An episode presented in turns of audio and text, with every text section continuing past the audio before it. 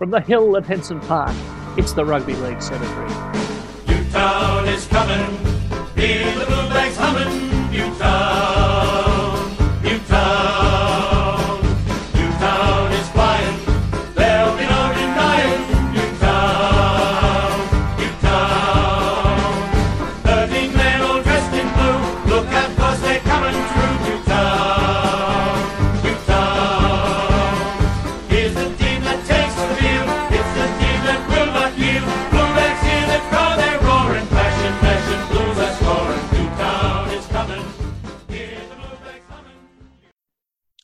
Yes, this is the Rugby League Cemetery. Very good to have you with us yet again.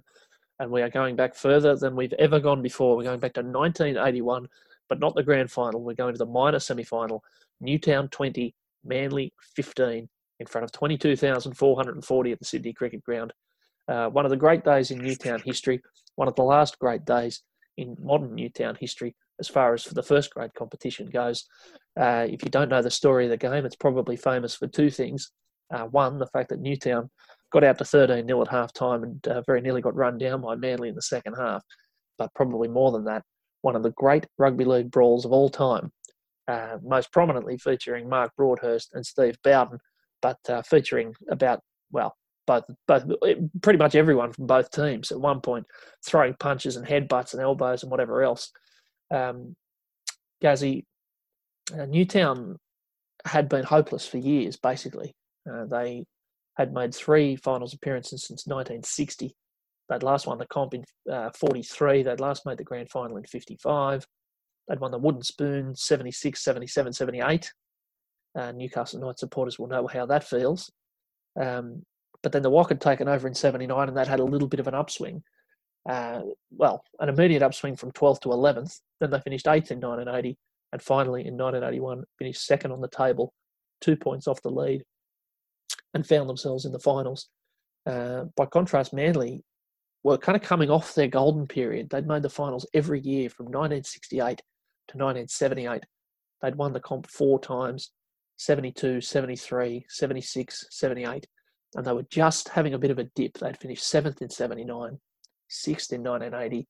And this was the first time they'd gone back into the finals since their 78 premiership. Uh, they had 11 internationals still in the team and they were about to start a run of eight straight finals runs from 1988. Um, Gazzy, you would have to say, looking at this, uh, two teams at very different times in their histories, but uh, just just to start, have you ever seen anything like this before? Mate, what just happened? What just happened? I don't know. I uh, I haven't seen the game before. Now, I got a lot of pleasure out of this. I was aware of of the fight, but not that it was in this game. I've seen the footage of that fight, and I just didn't twig together when that fight is because you just see the headbutts and stuff, and I go, "Oh yeah, there was an old fight."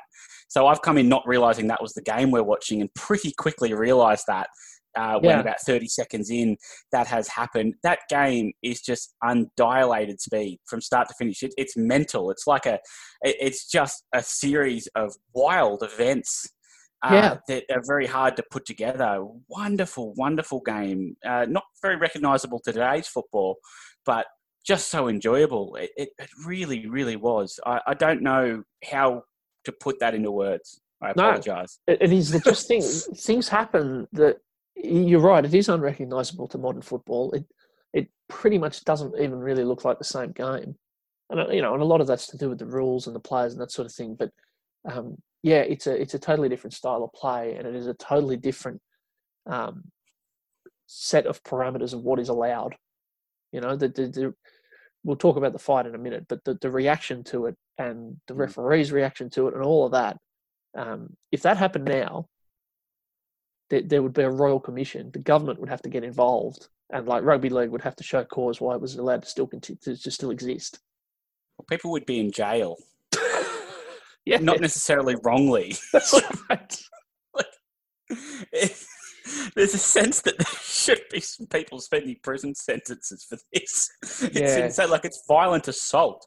Yeah, Like, like uh, you know, you hear these trope every so often. Even when fights were allowed in the modern era, you'd hear like, "Oh, how can you do that in a rugby league field? It's assault off a field." But this is an assault. Like, this is a violent. This happened off the field. They'd be like, "This is a violent gang war," and the government would be talking crackdowns. Like, you know, absolutely. they'd be weaponizing the police. They'd be talking about SWAT teams. You know, you've got to like save our streets, all of that sort of stuff. It's violent crime is what Neighbor, is. neighborhood watch. Yeah, that's that's pretty much right.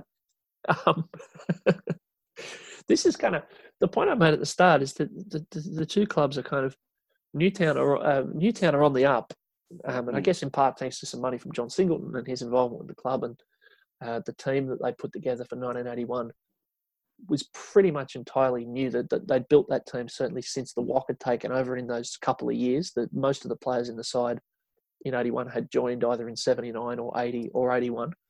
Um, whereas Man and, and so they were having their little, probably fairly unexpected moment. Um, whereas Manly uh, had had this incredible decade in the 70s. It's hard to imagine. Um, you, you kind of people of our age. So this this match is 10 years before either of us were born. Um, it's, it's it's easy to kind of forget or not be aware of quite how dominant Manly were in the 70s and what a wonderful side they were that they were able to win the comp four times. Yeah, yeah, well, that's right. And uh, they, they had some all time time greats in that team. Uh, one playing in this game, didn't have his best game in this one, but Eadie uh, was, when I looked at his statistics after this game, it was a wonderful sort of career he had. And, and he obviously would have played a lot with Fulton, who's an immortal uh, of the game, and that and that sort of thing. Um, they showed some footage in the pre-game actually of sort of him hitting Fulton and breaking away. So they had sort of this one of these uh, real fullbacks of the decade and, and an Yeah. immortal at one point, and and always a lot of internationals. And I mean that went through right through until the NRL formed after Super League. Is that Manly just always in, in our time was stacked with internationals, and that Yeah, really dates back. Like you talk about Manly having a downswing. At Manly downswing is sort of dropping out of the semis here or there, and then slotting back in a year or two two later. Not Well, sort of a right. downswing of missing missing the finals for ten years, like the Knights or something. It's, Yeah. yeah, it's all relative, isn't it? absolutely. And throw winning, uh, you know, winning three wooden spoons in a row and that kind of thing. Um, Yeah. They actually, here's one. After this year, so 1981 was the start Mm. of a run where they only missed the finals twice until 1999. Yeah, and then got uh, kicked out. Yeah, and then and then merged. That's right. Yeah, Yeah. yeah. So they, they- Um, for two decades they were in the finals pretty much every year after this, having been in the finals all the way through the uh, through the 70s. Yeah, it's amazing. It's one of the endearing things about rugby league fans is that to this day, people still really loathe them and bang on about them buying players, and like they haven't done that for now about twenty years. Yeah. it's, um, This is the era where that was yeah. formed. Yeah. Yeah, yeah, yeah. Like it's uh, not since like basically '97 have they ever really had a, a red hot side of imported players. They had a good era in the 2000s, but it was with their own players. But still, people just won't cop, cop it. Yeah, yeah. I mean, So it's Manly, yeah. Yeah, yeah, it's Yeah. good. It's good. It never, it'll never go away, and nor should it either. If No. you've ever been to No. a game at Brookvale Oval, I mean, I didn't. I never disliked them that much until I went to Brookvale for the first time. Um, Yeah. The, yeah. Uh, you, th- you wanted to talk a little bit about some of these players, I think, on both of these teams. I might just uh, quickly put the game in a bit of context. That uh, East, it actually, it's, it's funny to think in 1981 that East won the minor premiership um, on 32 points. Newtown 30. Parramatta only finished third on 29 uh, Cronulla 27, Manly 26. Uh, the, Newtown to get to this game, they so the whole this is the old top five system, which I must say I love. Um, East get the week off, round one, uh, week one of the semis. Newtown played Parramatta and lost 10-8 in the major major prelim semi. That meant that earned Parramatta the right to play Easts for a spot in the grand final the next week, which they won on the Saturday, and then Newtown uh, by losing that game, had to play Manly, who had beaten Cronulla, uh, for the right to play the loser of Parramatta and Easts for the other spot in the grand final. Yeah, look, it's not a bad system compared to when, you had to sit through the McIntyre. It makes a Yeah. lot more sense. Uh, I can see why they got rid of it because when you're living in a TV era of wanting guys to watch games, it just doesn't produce enough football games. But it's, it's, It's not, not it's not a bad system um, in terms of actually being fair, is it? It's sort of, you know, you, you get a lot of reward from that top two because you can basically play for a real sweet run through and, and, and still get away with losing it and, and still you know have a fair run at making the finals, and you got your work cut out to make it from the bottom. There's sort of a sense at the moment that you could finish fourth, and you may as well to finish first. What difference? And if you finish eighth, there's not that much difference to coming fifth. I know you get a home game, but it's not a lot of um, you know. Uh, Yeah. Real reward for being at the pointy end of the table as opposed to several positions below. So, yeah, it's a good. I think it's a pretty good system that we just sort of would never have now that we need to have a thousand games for people to watch. Yeah, and and only you know now that Yeah. it's a sixteen team comp. I mean, it's sort of you, you've got half the teams make the finals, whereas in this this was nearly half the teams. It was a twelve team comp, so it was kind of it wasn't such a big deal. But uh, I think you wanted to talk about some of the uh, some of the individual players on both these sides before we get into the Yeah. kind of the heft of the game. Look, this is such an old game. I think it's worth us spending a bit of time going through some players, both some memorable ones and some ones that won't be as remembered by people of our age and younger, that I'm sure some of the, the older guys will remember well. Um, just as a little precursor to start off, like Manly have, as you said, got 11 internationals. So we're really going to focus on a couple of guys from Newtown plus some guys from Manly who had good games. You know, it's I can't go through 11 of Manly's international No, and players some of and why they were all good. So It's wonderful Yeah. forwards, you know, Terry Randall, Mm. Max Krilich. Yeah, they're, yeah. they're well known. we know. I think even by people of our era. Yeah, yeah, we know who they are. And the, the Wombat, it was a wonderful player who just didn't happen to have a that good of a game today, so I won't go into him much. But uh, don't take that as that we don't think they're any good. Um, all right, so I'll go through a few with you if you like. So first of all, I think we have to start off with with Sigsworth, um, who had a phenomenal wasn't game. he fantastic? I've, I've never seen Yeah. footage of Phil Sigsworth before. I've got to tell you. Mm. So one of the things about owning a 1981 Paramount Shirts Newtown Jets jersey is Mm. that anywhere you go in it, and I mean anywhere, someone will some usually a bloke in his 50s or 60s will pull you up and want to talk about Phil Sigsworth. that's that's quite good. It- That's, that's what you all it is. It- Yeah. So anywhere you are, you don't even have to be at football. You can be walking down the street and someone will go, "Yeah, go the Jets. When are they coming back? Hey, Billy Phil Sigsworth, eh?" All that for some reason, Phil Sigsworth is the name that people, the word association people make when they see that Paramount shirts jersey. After watching this game, I understand why. Yeah, yeah. Um, to take you on a tangent, one of my favourite things is actually when people of any anyone who has a retro jersey is you should ask them who people come up to talk to them about. Um, my favourite ever was one of my mates wore a Penrith one, and someone kept coming up to him trying to talk about Colin Vandervoort, which is very very niche. Like some old guy grabbed him on the street and started talking about Colin Vandervoort, like a Really really former Panthers. Yeah. Um, but look, Sigsworth, I, I just wanted to say. Uh, skiving in space, would that be a fair, Oh, yeah. fair comment? Absolutely Um, electric. it's it's a funny one. So he played a tiny bit of rep football, not a lot, and it was around this era, obviously because of how he went in games like this. Had a had a good long career. I just wanted to say with him, I just wanted to say how much he impressed me with the, the running. He reminded me a lot of a of a Rod Silva or a Robbie O'Davis. Like when he was given a bit of space, it was like let's go. Like you know Yeah. that skiving way of just um, Wonderful being mover, really deadly. beautiful Yeah, agility yeah. side to side. Yeah. Is that is that similar to what those sorts of players that you saw, like those broken Yeah. field running fullbacks? Um, Yep, any half, more I um, haven't mentioned. Any half a gap, and he just cut them apart. He just ran the ball so well all through this game. and Yeah, any staggering of the line, like Yeah. any time the line was a little bit staggered, it was on. Uh, I, I just thought he really impressed me, and I, I wanted to, to make note of that. We made Uh, the he was point last involved in a moment. Yeah, we, on. we we made the point last last uh, on the last episode, I think it was, that he is one of the th- two players who have played losing grand finals with three clubs. Um, he he play, he ended up moving to Manly in 1983, lost the 83 grand final to Parramatta, having lost this grand final to Parramatta, uh, and then moved to Canterbury, and uh, lost the 86 grand final to Parramatta, uh, having been sent off for a high tackle on Brett Kenny. Um, I bet he's fond of Brett Kenny. He possibly scored three doubles on him or something at least too. I think he would have been sick of the sight of. Parramatta by the end. Yeah. There's another wonderful um, example of bad timing. Cop this. So we've got Sigsworth who's Mm. played th- for losing grand finals for three clubs. Geoff Gerard played on the losing side of three Manly versus Parramatta grand finals. so he was with Manly in 76. Oh, sorry, Yeah. no, he was with Parramatta in 76.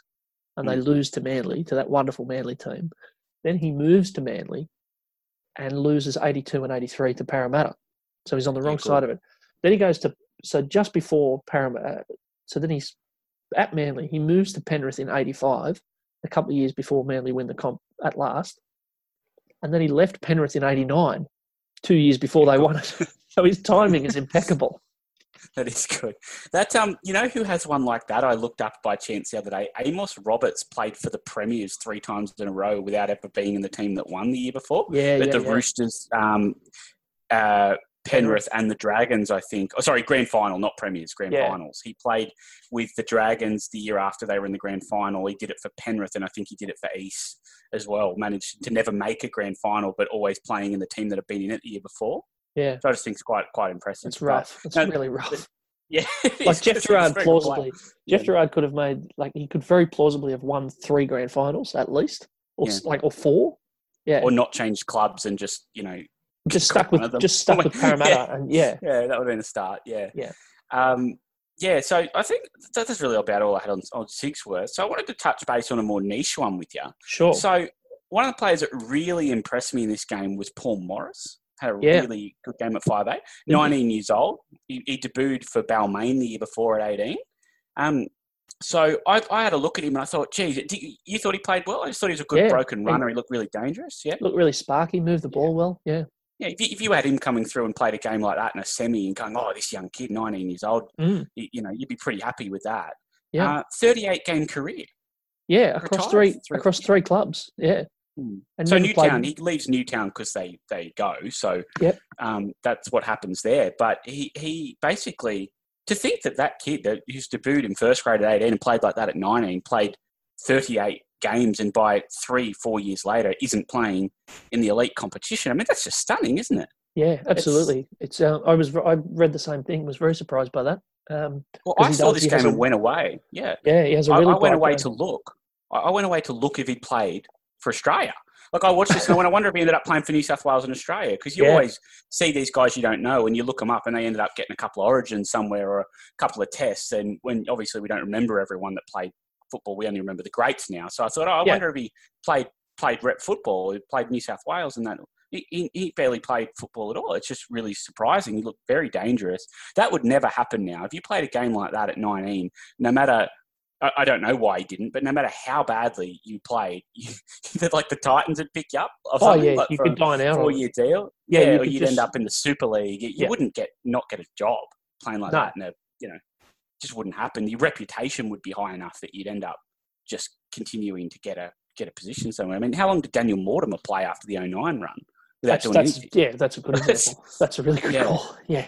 Yeah, Um, not to not to pick on him, but like no, just but that's that run. Yeah. just people kept saying, "Oh yeah, Daniel Mortimer." He just had enough name to keep getting keep getting picked, Yeah. keep getting positions. Yeah, Yeah, Um, you can make a very no, long career now off. Yeah, you can make a very long career now off a few games, a few good games at the right time. Um, name recognition and and, and yeah. sticks in people's memories. Yeah, Yeah, and No, but being that surprised nineteen me. would have been a big story. Like if that happened now, the way the, the way rugby league's covered now, the fact that Mm. he was nineteen and thrown into that game would have been such a Mm. big story that everyone would have known about it. It would have been talked about incessantly and mentioned a lot during the coverage. That there's Yep. not really any of that in this in this game. no, no, that's right.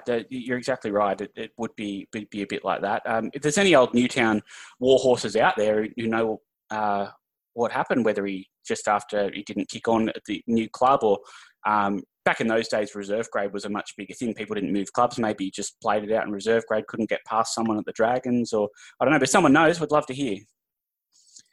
Um, okay, so going on, I thought we might talk about Johnny Gibbs if you're up for it. Um, firstly, I just wanted to toss out that he was really exceptional in this game in a Wasn't he? losing team. Yeah, he, he just he was a very fast running player. Um, you know what he reminded me a lot of? Um, young Geoff Toovey. So Tuvs gets really bad. Like it's almost like a, a bastardization of Geoff Toovey's memory to call him a tough nosed tackler like they do now. Because when he Yeah. was young, he was this deadly runner of the football. Even in the '97 grand final, he sets up one of the best tries you will ever see.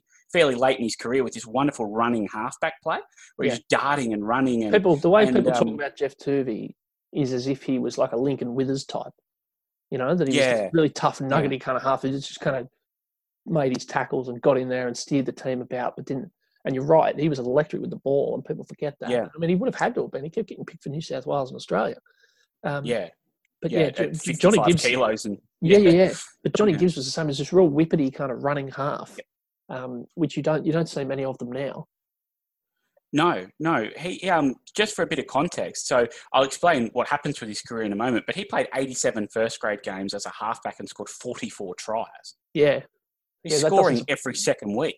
it Like, doesn't that's surprise me at all.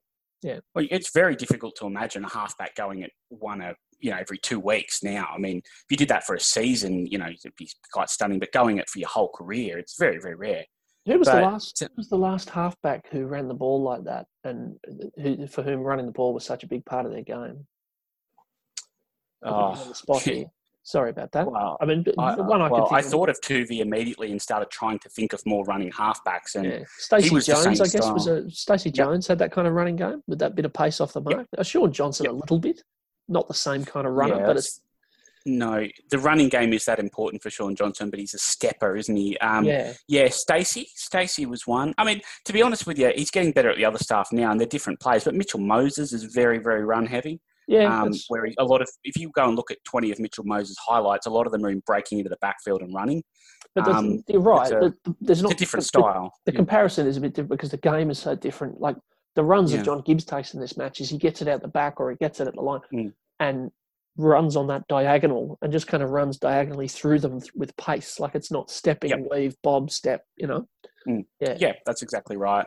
Um, so, look, there's a little bit about him I think we, we need to talk about. So, firstly, very funny story. I watched this on Kayo, so I got the new commentary. And uh, very funny story they told on there was that bit of history between him and Tommy is that in Johnny Gibbs's debut, his first ever game, Tommy's uh, tried to bite his nose off and got a chunk of his nose and clamped down on it. I just think it warrants mentioning. And if Tommy's a half bad. Yeah. clamping down his nose and taking a chomp. I, I, I just thought that that deserved to be Jo- I. I heard Tommy. Um, Tommy used to be on two GB Mm. on the continuous call team, and there was a, he was on the he was on the coverage for a state of origin game many years ago, um, and Sean it was Shaun Berrigan was debuting against Andrew Johns. There's one for a running halfback that's Yeah, similar. yeah, true actually. um, and they said to Tommy, "What what's Shaun Berrigan got to do to match Andrew Johns?" And Tommy says, "Well, what he's got to do, he's got to he's got to upset him. He's got to grab his ear, bite his nose, pull his arm back around his back, and Bob, and go, you know, he's got to really, you know, he's going to really bother him." And Bob Fulton, Bob Fulton saying, "Tommy, you can't do that. You're not allowed to do that anymore." He said, "You know."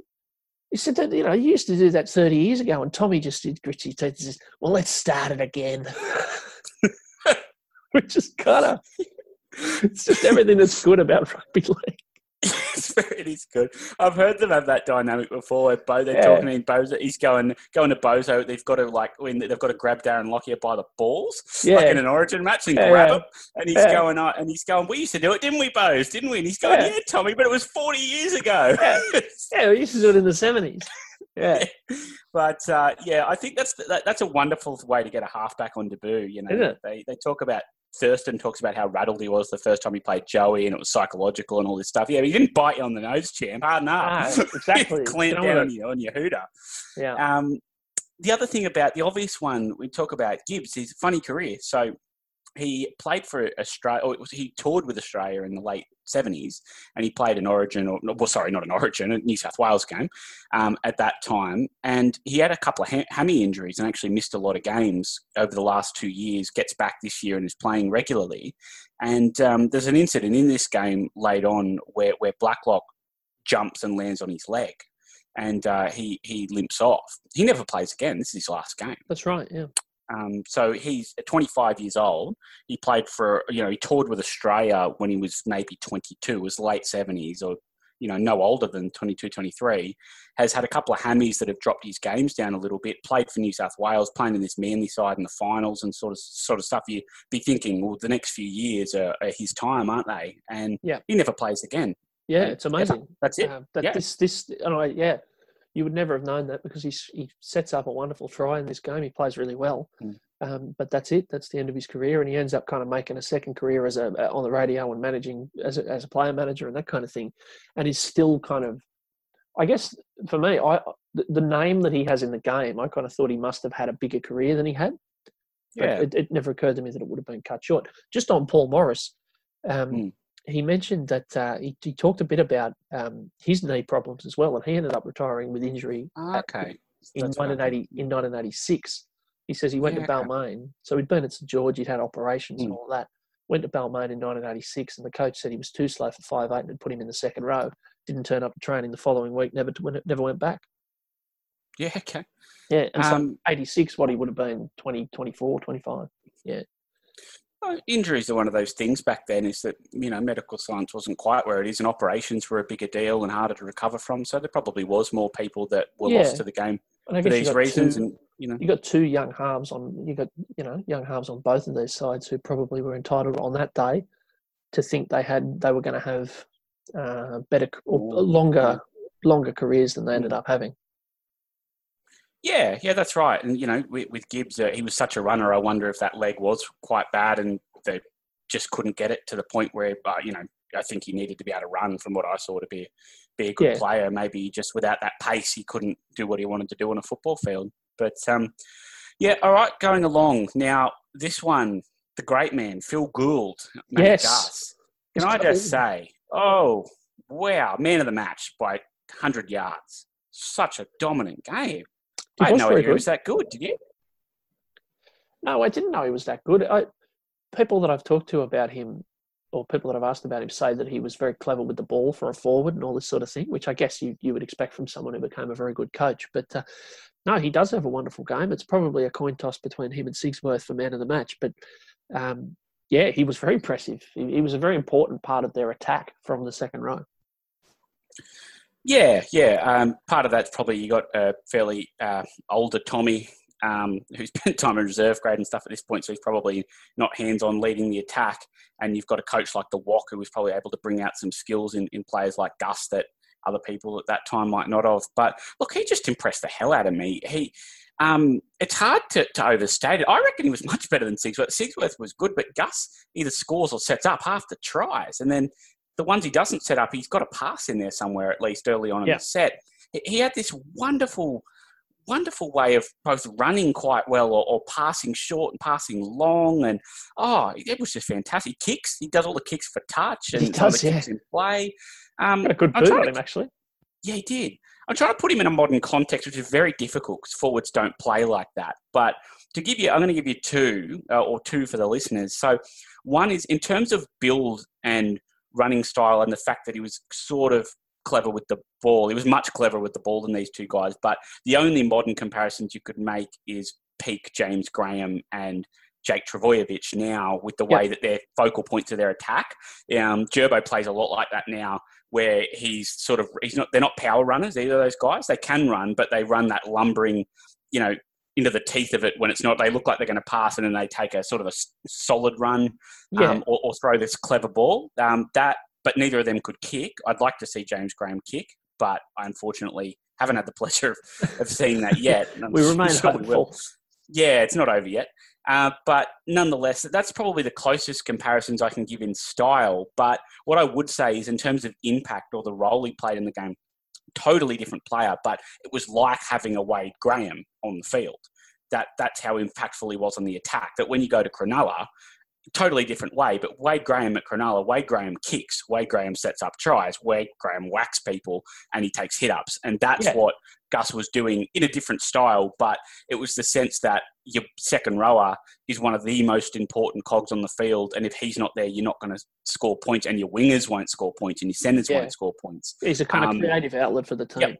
Yeah. That's exactly right. If you look at Yeah. some of the stats last year in terms of um, Cherry and Dugan and those guys with Graham and without Graham, um, how much, how many more tries and breaks they made. That's the impact Gus was having, and there's very few forwards that have been like that over the last, even at that time and later. You don't look at a forward and go, "Geez, if he's not playing, the bloody center's not going to get Yeah. loose and score Well, they're not- tries." and, they're, and they're kind of coached yeah. not. They're, they're all kind of coached not to worry about that stuff and just take the ball up and run in their lane and all that. Um, someone else's job. Yeah. yeah, no, he Um, was very good, Gus. he's another one in the in, in the Gibbs role. I just think we need to talk about he has such a weird career because he is the dominant player on the field in a final like this, and and he uh, plays quite well the next week by all, all regards as well. But very strange career. So he was the captain of Penrith at 20 years old.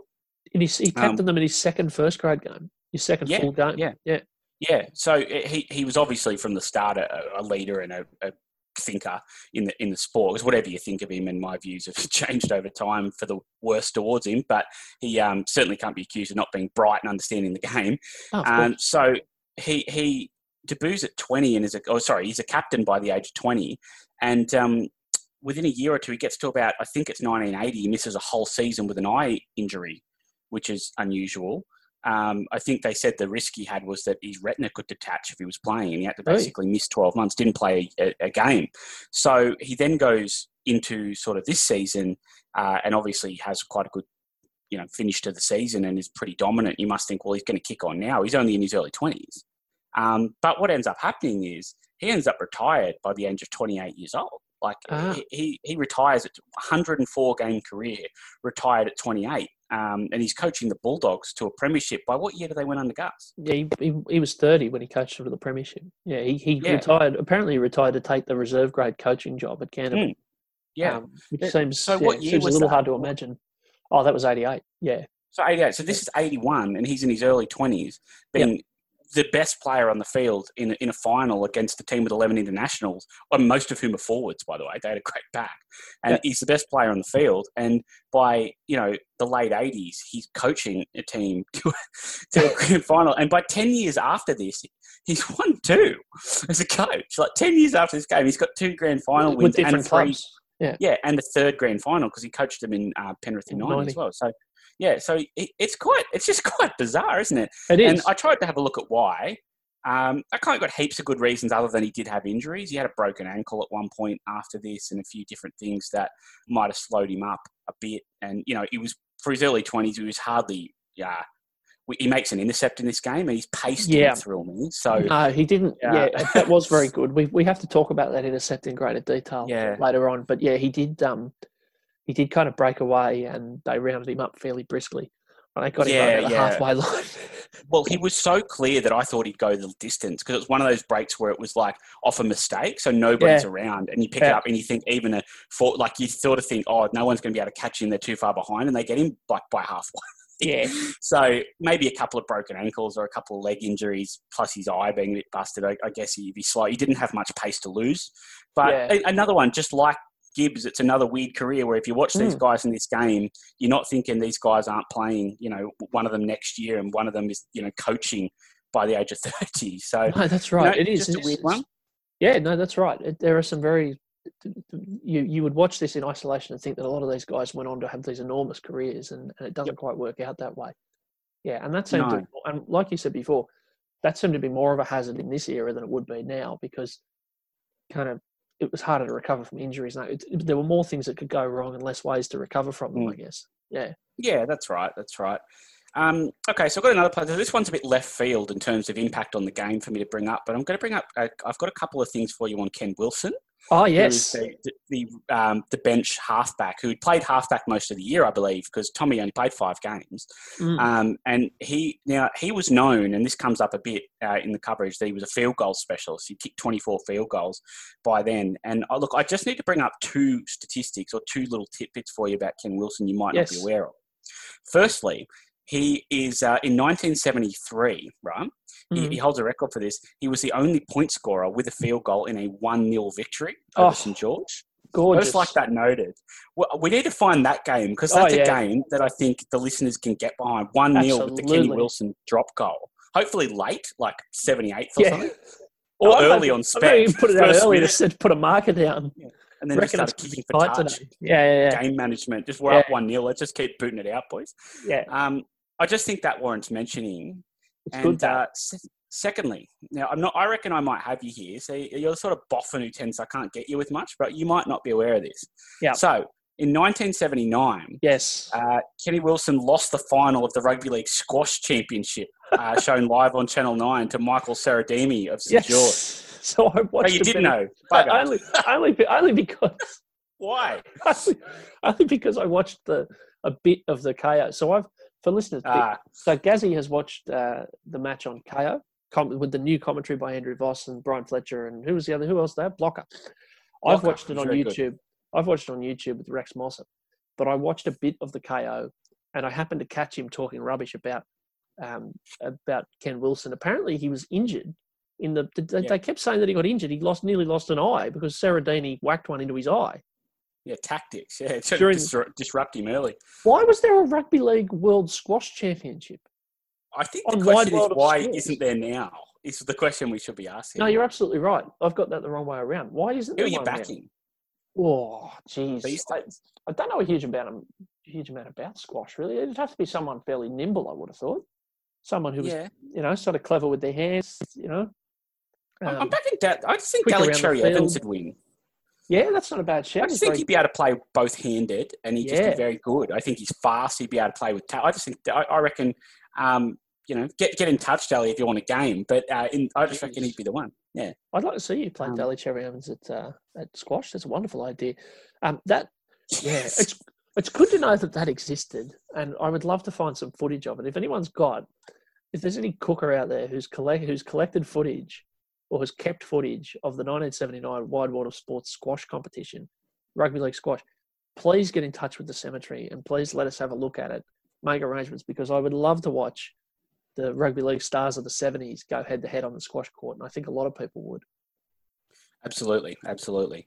Yeah. All right, um, I've got three more. I'm going to roll through two of them quickly for you. I know we're Yes. taking up a lot of time, but I think it's important to cover these players. Yes. Um, okay, just firstly, look, I don't have a heap on this guy. I just wanted to say, I just think it would be remiss not to mention how good of a game Brian Hetherington has in this game. When we're Yeah. talking about players from the game, he uh, he is a stealer from the next year, I believe, and plays over 100 games there as well. So has a good career. Plays two New South Wales games. Uh, Maybe 84 and 86, or uh, anyway, in the 80s, he plays two games.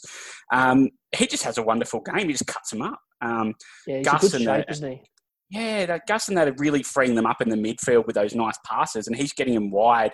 He's um, and he just keeps cutting through them. He's wonderful. Just they give him a bit of room. He's got that lovely centre way of just showing it to his winger and then going nut bang through the hole and out the other side. He's just very good game, isn't he? I just had to Yeah, mention. it. he, he does, and yeah, he the the try one the first Newtown try is beauty, and it's set up by him, um, Mm. and we'll talk about that in a second. But uh, he's one of the few in this Newtown side who had been there through the really dark period of the seventies, and, and he played in '78 in their last of three wooden spoons. What a time to debut!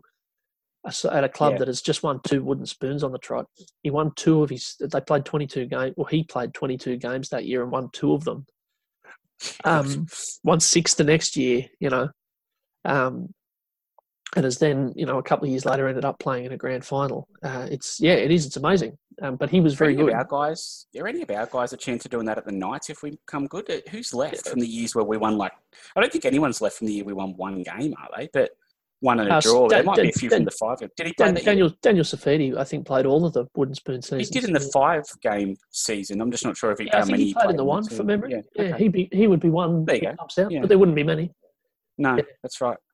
Um, okay, uh, going along. So I've got two left to do. This is a very quick one. I just wanted to comment. Chicka didn't do much in the game. Not much to comment on. I just want to say that I am thrilled that our ga- our ratio of total games reviewed to games with Chicka in them is now about what three and nine. Is it? Yeah, like that's? I right. Three, I think it's three and ten. Yeah, I Three think this and is ten. I just think the yeah. ratio. We want to keep that going. Like, Absolutely, like- thirty percent of all. I think if all Yeah. of, if thirty percent of all, he had a pretty long career, so I think almost thirty percent of all football games played had Chicka in them. So by Yeah. that logic, there's a chance that we Yeah. can keep that going. He doesn't do much in the game. He doesn't get many opportunities, but geez, it's good No, to see. It's it's good to see Well, him, good, just keeps burning him. He's outside Hetherington, He's on fire. and good to see. yeah. Not only good to see him, but um, he does throw a very nice pass uh, for the first try. Uh, in fairness, he gets the ball from Hetherington on Mm. the inside. He makes himself available to the right, and then throws a nice, holds the holds the ball up and throws a nice pass. But um, yeah, he doesn't do that much. But geez, it's good to see him, and it's good to see him in the Newtown, uh, in the Newtown blue. Uh, Suits him. yeah, he came down from Glen Innes in 1979, uh, Mm. aged 23 or something, and uh, and didn't get into first grade until 81, which is a little hard to imagine. But um, yeah, but, he, but he's like 25 out. by this point, and this is his Yeah. first year, and he ends up playing Mm. sort of into the early 90s. Yeah, some Vossi reckons he was 27 because there's Yeah. some confusion on that. So I've, Well, there, there's I a just- lot of confusion about his Yeah. age, which is one of the many things I like about him. Yeah, I, I just think that like, to make the point, you're exactly right. I just find it very difficult to think that he wasn't standing out in, in reserve grade. Um, like a bit. he had to bide his time. Uh, it reminds me a little bit of uh, Maika Sivo was playing. Um, he, he scored like 30 tries for Gundagai, then scored like 70 tries in New South Wales Cup for Penrith in like 45 games or something. Like he's got 100 tries in Australia Yeah, before first grade. And there's a real sense that he shouldn't have had to score that many to get into first grade. No, no. I watched him play for Penrith against Newcastle in reserve grade, and like I didn't know who he was. I just went, "What the hell is that bloke?" Like he was just rolling everyone down the sideline. And then Parramatta, they're like, "Oh, it's an astute pickup. They've found Maika Sivo and brought him." So how'd you? What do you mean you found him? How'd you miss him? How the other 15 clubs not everyone. find him? Yeah, Yeah. that's right. I'm glad Penrith didn't think he was worth a go. By the way, Yeah, they couldn't find Um, space. Yeah. Yeah. All right. Uh, moving on. Last player I want to go through. Uh, we- we can't go through and not talk about Tommy. No, Um, everyone knows a lot about him, so we're not going to regale you with all this sort of stuff about him. Uh, brief thing on this year, and then a couple of stories I have picked out. Five games all season. We've mentioned it twice. I just want to note that that's you know quite unusual and not what we really get told now when we get the story of Newtown's run and ah Tommy went to Newtown and all this. You don't we don't hear a lot of the fact that he actually didn't play much football this year for them in first grade.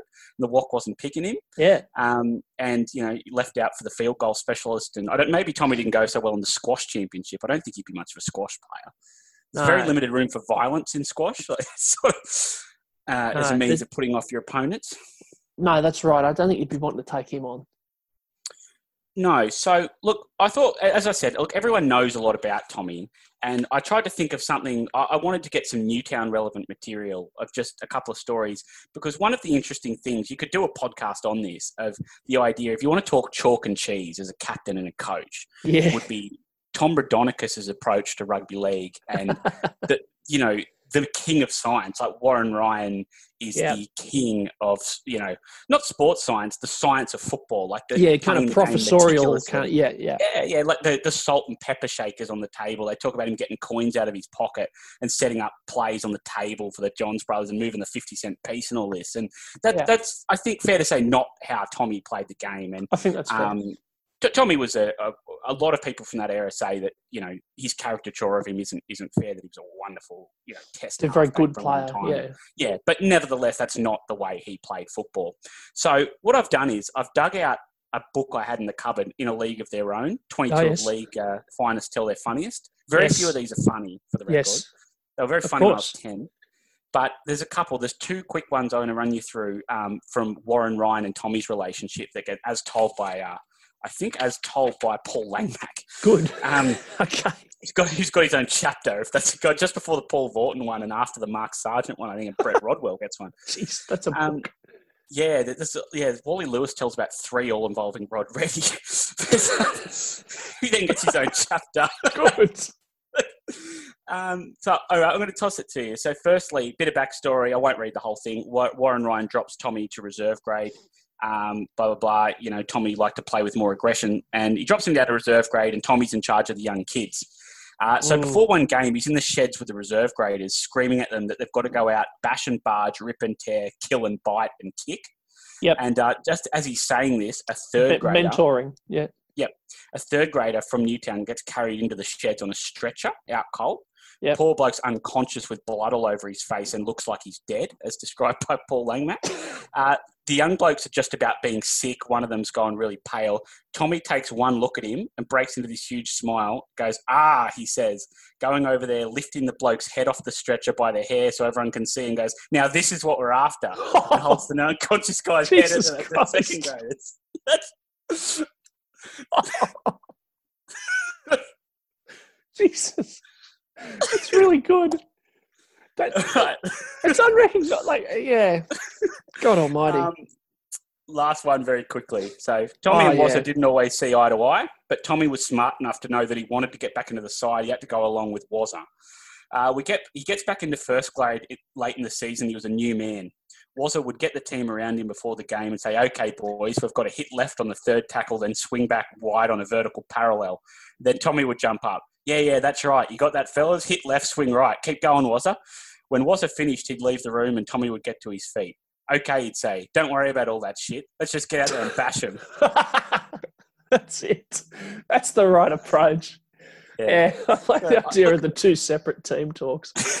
The, the concept of sorry, the concept of Tommy being sent back to reserve grade to look after the young kid. Like the idea of him being the mentor, like They're foster, doing year children, Fo- young fo- players. fostering fostering a culture at the club of bringing through, Yeah. you know, like a club ethos is wonderful. I just that that's everything that's good about rugby league. Well, you know, they, they talk all about this stuff like the Last Dance documentary with Jordan and all this stuff. I tell you, Yeah. what's that documentary? Walk and Tommy's years at Newtown is a documentary.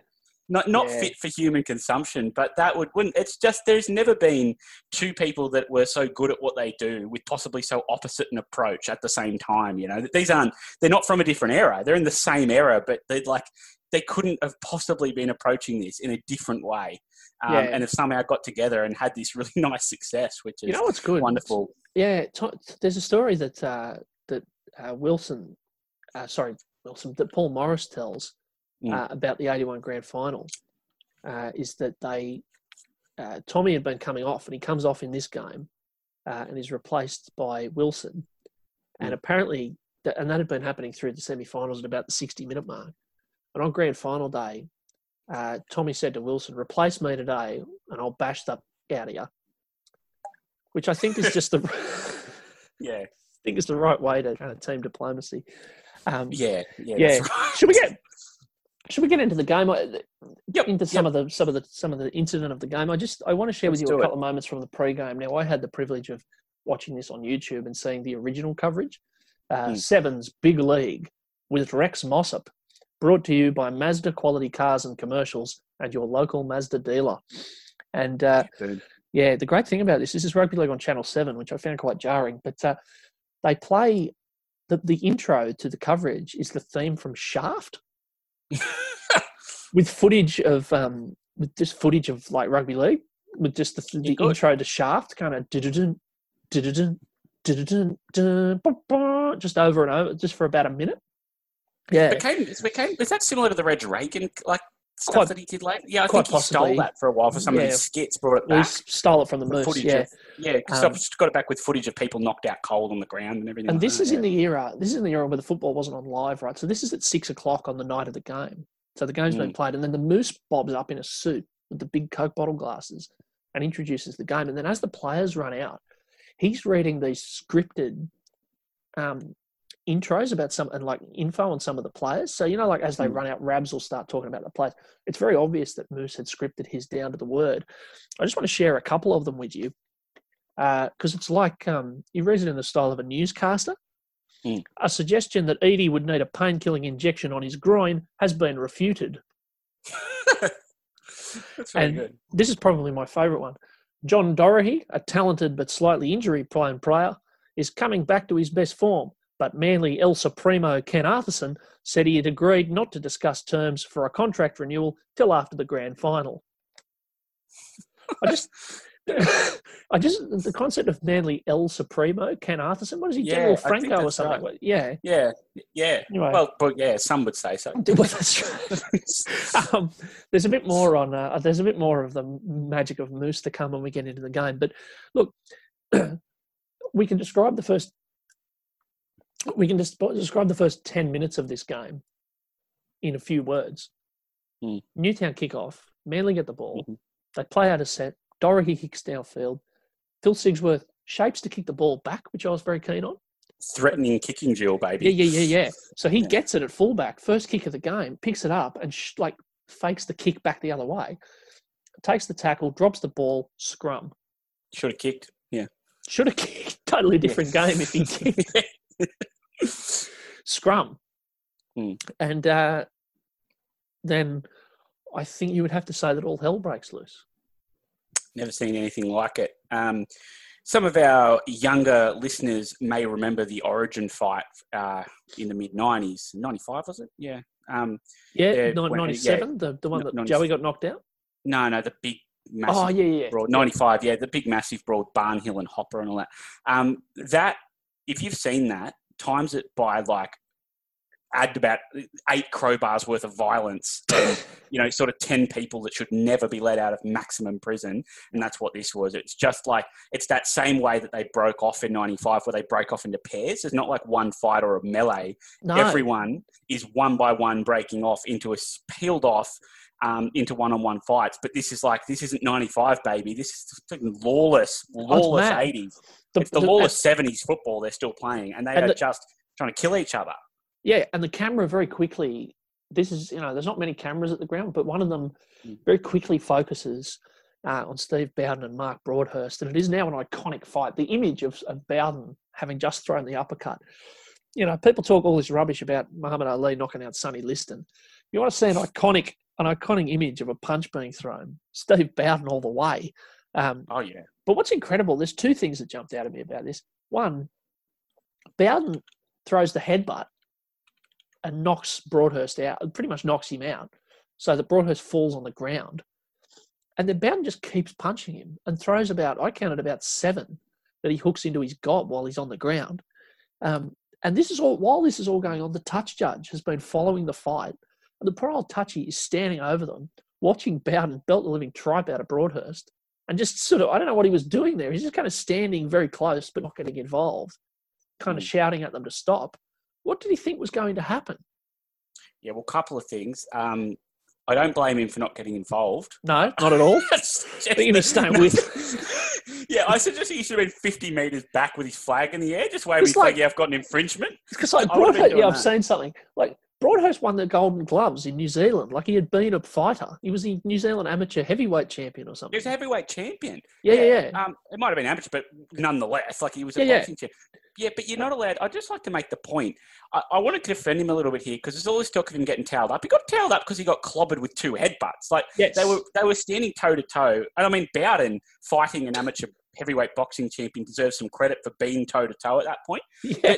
The headbutt, like I guess that you probably you're not just a, like no matter how good you are at boxing, like if you headbutt Mike Tyson between the eyes with a vicious one and clobber him, like there's not much coming back from it. Uh, I think I think if you're. Bowden, It's- I yeah. think if you're Bowden and you've decided to take on the New Zealand amateur boxing champion Mm. on a football field, I think you're entitled to use every weapon at your disposal to make sure that you survive that you survive the experience. Whether you should have been picking him in the first place, I don't know. Yeah. But the story Someone goes, yeah, the story goes, doesn't it, that the Newtown players in the sheds before the game got word that Broadhurst was talking up that it was on at the first scrum. And that, like, where they got this information from, I don't know. Possibly from Tommy. Tommy said, "No, no." He said he's going to belt you. What are you going to do? What are you going to do? You know, um, yeah. And they've got out there going, right, oh, well, if it's on, you know. Um, so there's that fight going on. Tommy, One more thing Sorry. on that thing. Yeah, yeah. On, on that one, I just want to just convey if someone hasn't seen it, and if you haven't seen it, what have you done with your life? Go and look yeah, it up we'll, on we'll post the we'll post the clip through the yeah. week. But he gets him when he's on the ground. They're both on the ground, sort of, but he's kneeling over the. I just want to emphasize that when he's on the ground swinging, he's got him on the ground. He's kneeling over the top of him, just letting go uppercuts to a guy on the ground. To a guy's head, yeah. to a Yeah, guy's yeah. head who's been headbutted and knocked out.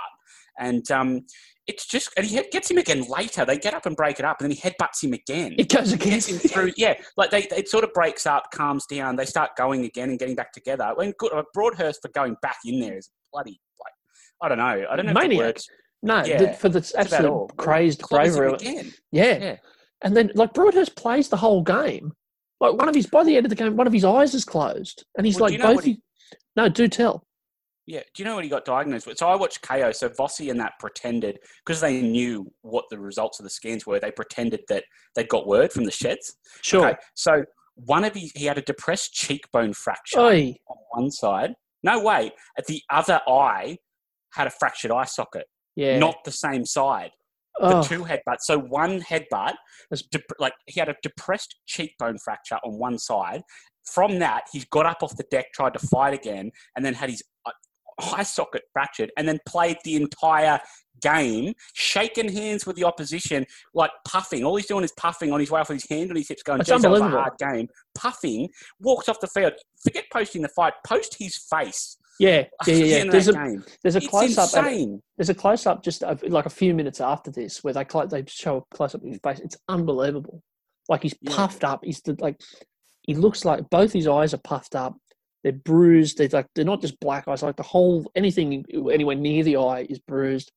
By the end of the game, one of his eyes is pretty much closed.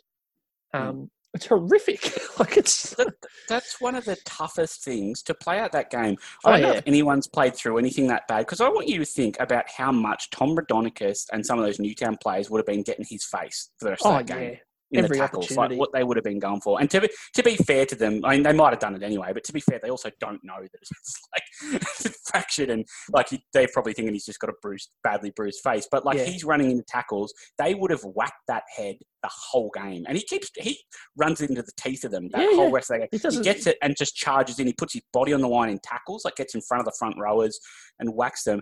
That is the, like, if that happened to me, I'd just be on the ground in a ball shaking oh for yeah, about three months. at least. Yeah, it's it's unbelievable. I yeah, I've never seen anything like that. I've never seen somebody play on with something like that. Um, I mean, I know Sam Bird just played a grand final with a Didn't look had a- like that. He had a fractured. He had a fractured cheekbone, Yeah. didn't he? Is that right? Yeah, Yeah. If you add another very very serious and painful injury on top of that, you Mm. know, um, no, and he didn't. Well, Tim he- Brown tried to. Tim Brown tried to headbutt his depressed, fractured. I saw it in the tackle. That's Remember, he comes, he tries to tries to get Go him, him again. with a big egg up, but that might have been the modern equivalent. But it's just the way he walks off at the end. After all of this, he has his hand on his hips and he's just walking to the sideline like a tough old bloke who's had a puff. You know what I mean? Like he's Yeah, kind of puffing, going, "Geez, that was hard." Shaking hands with everyone, walking off, going, "Geez, I've had a pretty rough day." Not like, yeah. "Oh my god, I'm gonna die." I Yeah. need urgent medical attention. I'm- I'm in something wrong with excruciating my pain. face. What? Yeah. Like far out. Yeah, oh, It's it's it's unbelievable. Yeah, I know we've said unbelievable about fifty-two times, but I think that's the only is. word you can use. Yeah, um, Moose says uh, that is the most frantic start to a rugby league match I've seen in thirty-five years. Um, which is- good. Yeah, uh, yeah, It's one way frantic. to Yeah. it. He's quite low key about the whole thing, and then he says, Mm. despite saying it's the most frantic start, he never really raises his voice that much. Um, and then he says, "I understand Broadhurst was a heavyweight fighter of some repute back in New Zealand." Um, which, anyway, but then, but then the Moose is wonderful. So the Moose has got this fellow called Barry Ross as his sideline eye, right? And he starts really chipping him live on air. So he says, Barry, do you know whether it's a sin bin or sent off? So Bowden gets sent off, and for some reason Terry Randall goes as well. Broadhurst stays on. Terry I'll get Randall that gets- in a sec. Yeah. yeah, I don't. I've not. It's not been clear to me what Terry Randall did because the camera doesn't show him. But Mm. um, he says, Barry, do you know whether it was a sin bin or sent off? And Barry says, I didn't see a sin bin. And the moose gets really annoyed, like on air, and just goes, Well, can you go down and ask, please? It's fairly important we find this out.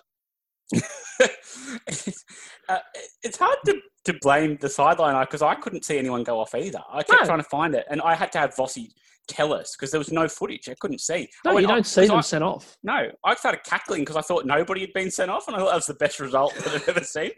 Um, Randall. So um, I tried to see what he did too, and I'm going to let go on spec because he had a bit of a reputation that there probably was something fairly nasty at some point. Yeah. But I will just make the point that the only footage I can get of him is him being double teamed by Gus and Tommy. yeah, Like they get him, like both of them get him at once and they go on him. So there's a suggestion that if he did something that was fairly untoward, that they might have sort of somewhat have been uh, excused by the fact that he was being clobbered by two people. I mean, there's one time, 25 one of blokes flogging the hell out of each other. What, what, what is the line for a send off? Like, at what point, did, when, why did those two cross the line and nobody else? Like, what, Well, yeah, he's, he's the only one being double teamed. Like the only one Yeah. copping two at once. It, I, I can understand the, the repeated head. What about Tommy? What about Tommy trying to pick Les Boyd? I was about to mention it. Yeah, what are you at the end of it all, settles Yeah, down. yeah. He just tries to pick Boyd, It, like, but he's mad. He's completely, He's completely mad. mad. Les Boyd, there, I, I meant to mention earlier that there is a real, um, and it might go some way to explaining how all this happens. I was able to count um, five players in this game from the Roy Masters uh, Fibros Western Suburbs side Mm. of the late Mm. 70s. Uh, Raudonikis, Graham O'Grady, and Stephen Blythe on the Newtown side, and John Dorahy and Les Boyd on the Manly side. Um, Mm. And I just think that you know having guys from that cult, that kind of uh, cultural revolution of Rex, of uh, Roy Masters at, uh, at Wests might have gone some way to explaining why they ended up all belting the hell out of each other in this one. Roy Masters has a wonderful expression I, in that uh, Fibro Silvertails documentary, which I commend to anyone listening. Um, that he says he says yes, you know Roy Masters with his, his eyes closed as he always is. He says Mm. he says yes, you know it was it was violence, but it was honest violence, yeah. honest violence. Yeah. Would you describe Bowden as Bowden's violence as honest violence? Is violence? Yeah, just sort of mowing, just Um, multiple punches yeah. to the head. Yeah, Oh, that's wonderful. that Um, is good. Boyd's a good way to segue out of the fight because Yep. it segues into what happens immediately next. Is that I just found this so wonderful. So after this, they kick for touch. So we get Gus kicking for touch, and they basically take a hit up, and Boyd basically stands four meters offside and then runs as a shooter, Richard Villasanti style, out of the line, clobbers in, zeroes in on Tommy, who doesn't get the ball and just punches him again. Yeah, yeah. Just starts up again. And there's nothing happens. Pe- So Newtown get the penalty for the fight for some reason. And then they get Yeah. the, it's not clear how they determine that. And then they get the penalty for this because you're right. Boyd just comes out and just picks him and just attacks Tommy, who's nowhere near, he doesn't even get the ball. Well, you Um, wonder why he waited for the pretense. Like he stands offside, shoots up on Tommy like he's going to tackle him, and then just punches him. Why didn't he just? Like, why just have all the him, pretense? Yeah. he never got the ball. But it, it- it's just like it's crazy. You would never see anything like that now. He stands offside and then just shoots out of the line at a player who doesn't have the ball and punches it. yeah. Like after a and run nothing And. Tommy's Just- bleeding out of three spots on his head, just grinning wildly. he loves it. So the, the, that's right. But like, nothing happens. They get Newtown get another penalty, but nothing happens to Les Boyd. There's no consequence. No. So the ref has told them, presumably at some point, has told them all to calm the hell down. And he Mm. just comes up and starts it up again. And the ref goes, "Oh well, but penalty to Newtown, come mate, knock that off." But there's no, Yeah. there's no bin, there's no send off. The sin bin had only been introduced in 1981. This was the first year that the sin Mm. bin existed, um, Yeah. and it, and it doesn't get used um, in this game because they just send they send Randall Yeah. and off. But they don't think the sin bin uh, Les Boyd for foul play for herring up and just attacking the opposition halfback. Um, by this point, it's eight minutes into the game, and by my count, there have been seven tackles.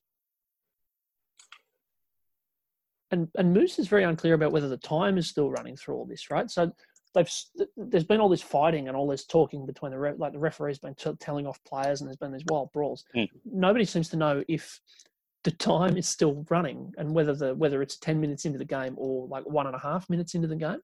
and so and he also gets stuck into it. So he gets stuck into poor old Barry Ross again. But Barry Ross comes back and says, "No, "There's still no word on the send off." And Moose goes, "Well, could you go down to the dressing room? We really need to find this out." he gets stuck into it. This poor. He's not wrong though, is he? Like he seems No. to find, like he is on the sideline eye to get information from the sideline. He's like, yeah, no, no word. And then the, and poor old Barry starts just kind of starts naming all these New South Wales rugby league officials who are down there that haven't been able to provide him with the information. It's wonderful. Um, that the replay of the Boyd incident at head on at this super speed is completely useless. And Rex Rex starts accusing Tommy of throwing the first punch. Jesus. So no, I think it was Tommy. So yeah, it, it's quite good. Um, and then a few minutes after this, there are just these what like Pittman comes over the top and just like nearly decapitates someone with a stiff arm, Mm. which is penalised even though it didn't connect because it's so violent. And then there is Gibbs is just viciously spear tackled one on one by Graham O'Grady. Uh, yeah, ten weeks. oh, fair at least, yeah, yeah, Ten weeks now. One on one. You don't see one on one spear tackles that often. Unfortunately, yeah. This is just like It- yeah, It's a bit sickening, isn't it? It like is, it's we haven't seen it for so long. Like when you see an old shoulder charge, you still think that looks good. When you see the spear tackle, it, it makes you a bit Ugh. sick. yeah, It- yeah, that's no it- good. it's really yeah, no. Like it's um all jokes aside, it's really quite quite ill to watch a man dropped on his head. yeah. It's, oh yeah. Now no. we're we're gonna we're gonna come to the tries here, but just before we do, we, we talked a bit about Sigsworth. That Mm. on previous episodes, we keep asking when did the accord stop? You know, when when did players stop just doing whatever they felt like on the field and just backing themselves to do it? Phil Sigsworth here, after about nine minutes of the game, Play one. Mm. first tackle on the Manly line on about the twenty-two, just goes to chip and chase for himself, and it's it, uh, and it dips into touch. Um, full full credit for the absolute madness of that.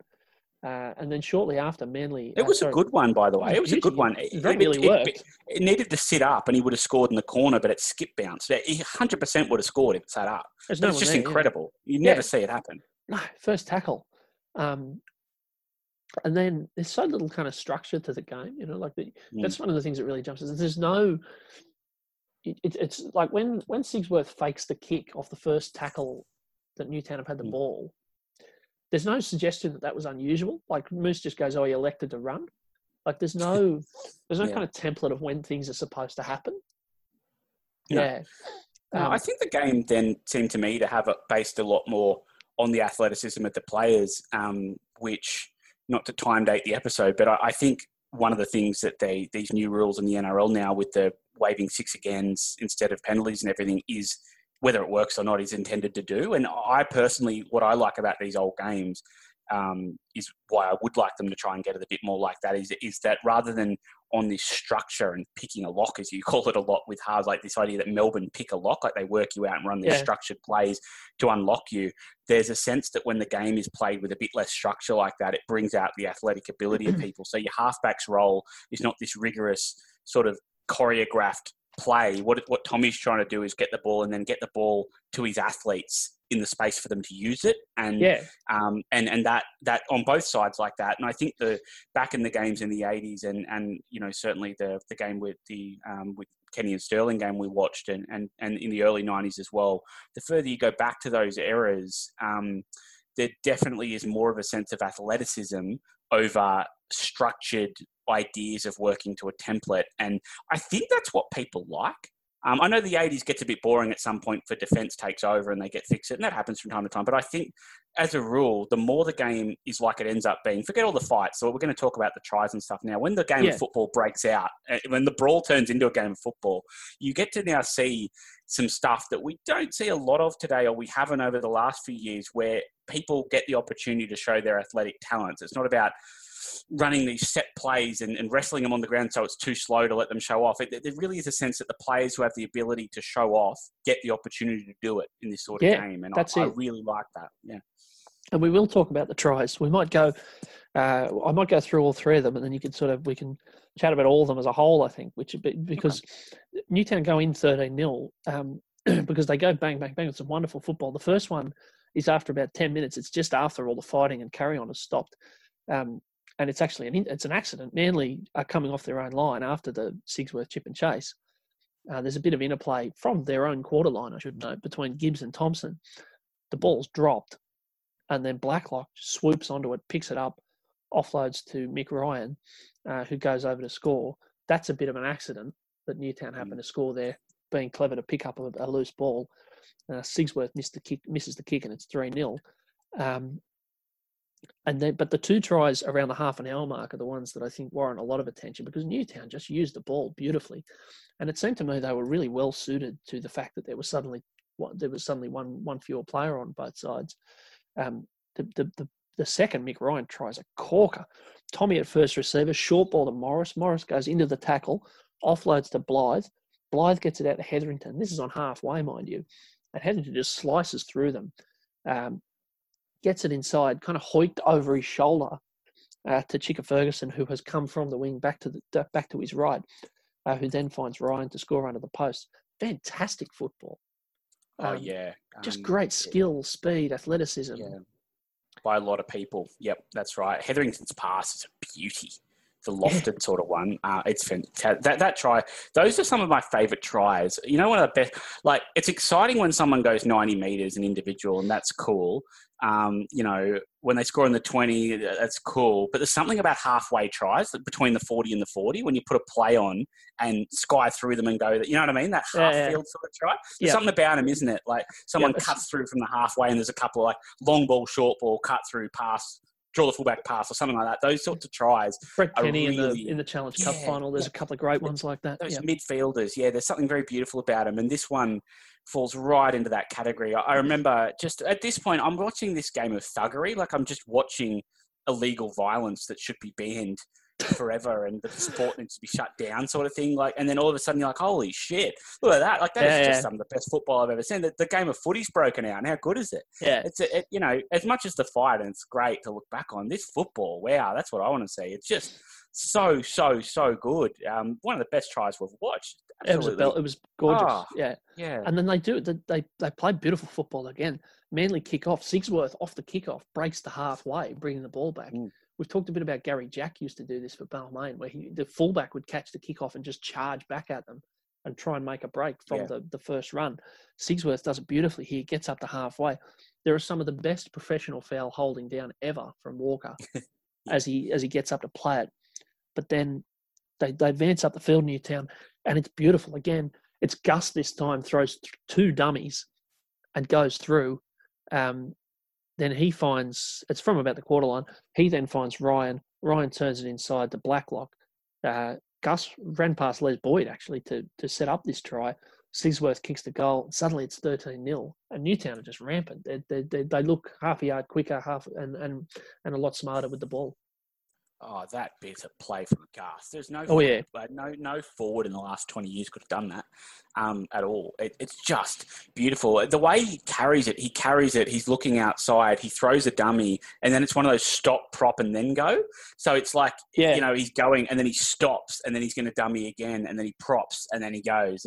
Kenny did one of them in the um, Challenge Cup final, albeit with quite a bit more athleticism. but Yeah, you it's know a the stop and rough comparison. Yeah. I know what you but mean. no, no, the stop and prop. You don't see Yeah. a stop and prop now. People don't dummy stop, don't, like the, the stop prop and go again sort of thing. Yeah. Um, you know, and because it's they're setting up a play and it's like he's just stopped, not run it, seen something and gone, and it's beautiful eyes up stuff. It, you know, I- I think the th- the reason these things work again, it comes back to being a bit unstructured, is that he. I don't think they have this plan where he's going to dummy twice and run. They have this plan where they're all going to run in the right spots, and he's going to select what to do. And he might, you know, he very well could have thrown the first pass or the second, but it's not on and he sees the gap and run. So you get people, it's very hard to read things when the guy actually isn't just going, we've called a short pass or I've called a long pass or I'm going to run myself. He's actually saying, I'm going to set all of them up and do react based on what you do. And that's that, that, that the best players still do that. There's a lot of people that don't, isn't there? You watch now um, some of these halves, they go to the line with the intention that they'll run this time or they'll pop it short this time or whatever. And you can read sometimes what people are going to do. But with this, it's just lovely sense that he's got a lot of options available to him Yep. and he waits for you to stuff up and then he's going to take the one that you give him. And it's, Yeah. um, it's just beautiful. It's a, such a good try. I can't overstate what a game he has and what this try is. Wow, that's the one you want to go and watch if you're a. The first try is the best. So the second try is the best try. This is the one if you want to get a sense of Gus or what we're talking about. Go and have a look at Mm. this, and this is what he could do. Um, and yeah, Yeah, and forwards of that time, so that that was part of their game. You know that they, Mm. um, they they they some of them, particularly you know second rows and locks and that kind of thing, they would they would try and use the ball and and you know create, but use their use their size to create space around them. And yeah, it it, it is something that's gone out of the game. And, and Jake Trbojevic is a good example of someone who still does it a little bit. Um, when, you see the thing is when you see someone do it now, it, it causes carnage because Yeah. nobody's coached to Yeah. deal with it. When the when the Bulldogs started using Kasiano and James Graham like that, nobody knew what to do because you couldn't, you know. Um, every now and again it flares up, but um, th- th- this was the this was a great era for it. Um, Mm. A couple of funny little things. Did you notice when uh, just on the first half? Did you notice Dorahy kicks out on the full from about his Yes. halfway line? right? Just flogs it into touch. Um, Moose says uh, that looks like about seven feet over the sideline, which is a very specific guess of how far it's out. but, but then, Did they have a red line back then? Like the no, they didn't line? have a red line back then. Yeah. No, but but John Gibbs feeds the scrum. yeah, I don't know. I don't know. Did you see this? um, yeah, I thought that- that, there'd been a mistake and they'd cut some of the footage out. Like I No. thought, oh, is this? And- Is it cut the game out? And so I've watched this now with Mossop's Yeah. commentary. He doesn't remark upon it. I've watched it with Andrew Mm. Voss's commentary from today. He doesn't remark upon it. I think John Gibbs just fed it and nobody noticed. Because there's no reason, there's no rule ever. There's never been a rule that if you go out on the full, you get the ball back. Well, no, I started to think, could there have been a rule I don't know about? And then I was like, well, no, because if there was, everyone would kick the ball out on the full till they got to the 10 metre Yeah, line. it's They'd the just dumbest keep thing. winning That would be an incredible Yeah. rule. And it's not Um, touched in flight. There's no reason. There's no penalty you can get given. Like they can't, they can't have done something. I think reverse it's the scrum feed for some he does sort it of rule. because he tries to do it again in the second half. There's a kick Yeah. downfield, I think by Gus, and Graham Eadie kind of fumbles it and it runs down his leg and goes into touch. And John Gibbs goes to feed the scrum again, and Manly end up getting a scrum penalty, so he doesn't have to.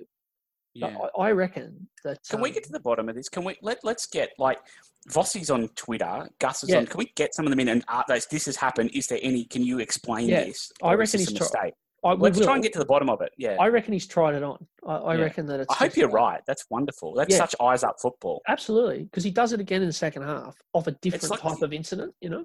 It's like the equivalent of James Maloney's phase of throwing people's shoes over the sideline. Like Yeah, it's just really eyes up advantages of football. It's like coming up with something really stupid and just seeing seeing if you get away with it for a while. The Yeah. James Graham, like when he was putting his Vaseline all over himself. Yeah, It's- that.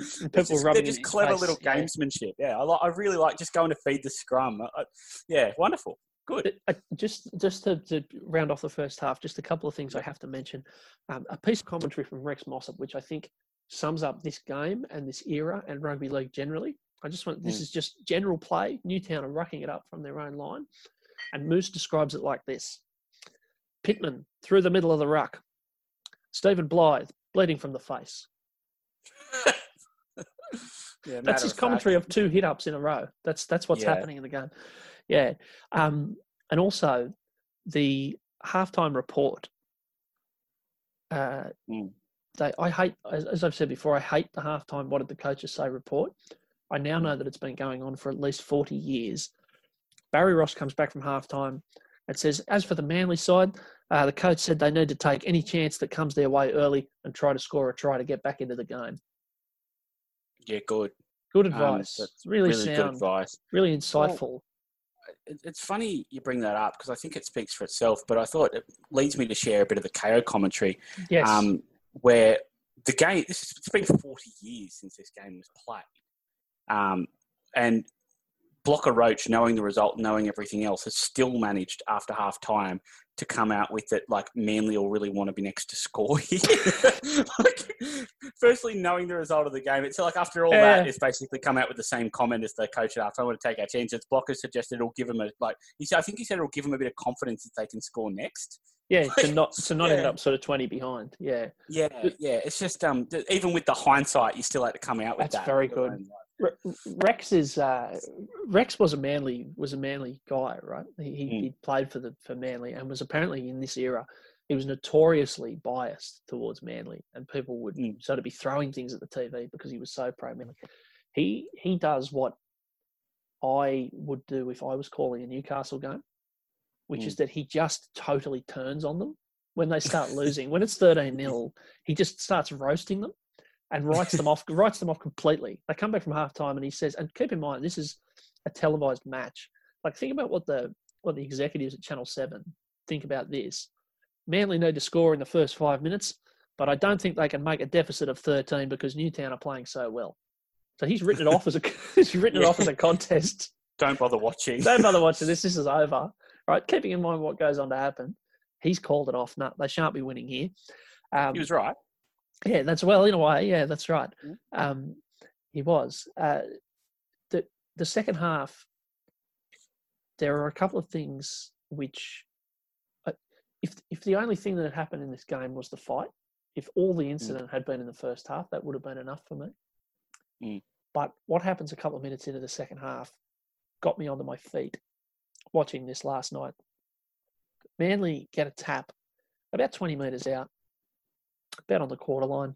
The, on, in, their, their attacking half of the field. Mm. Um, and from the tap, they execute the wall. Yeah, yeah. Three in the wall, ball out the back. Um, I can't tell you what effect that. Oh, I can't tell you what effect it had on me to be sitting in my home on a quiet Friday night and suddenly see someone execute the wall. Yeah, yeah. Um, they do it again later and do a dummy in the wall. They tap, Yeah. give it to the guy in the wall, and he dummies to throw long, and then like breaks the wall, breaks the fourth wall, if you will, and just charges Yeah. into defense. What would it Um, take? What would it take to the get the wall wall? back? Well, can we get the wall back? Can someone do it? Yeah, yeah. Well, I, I think it needs to have. Oh God, I would just love to see it. Wouldn't that rattle defenses these days? Kind of Absolutely. drawing a wall.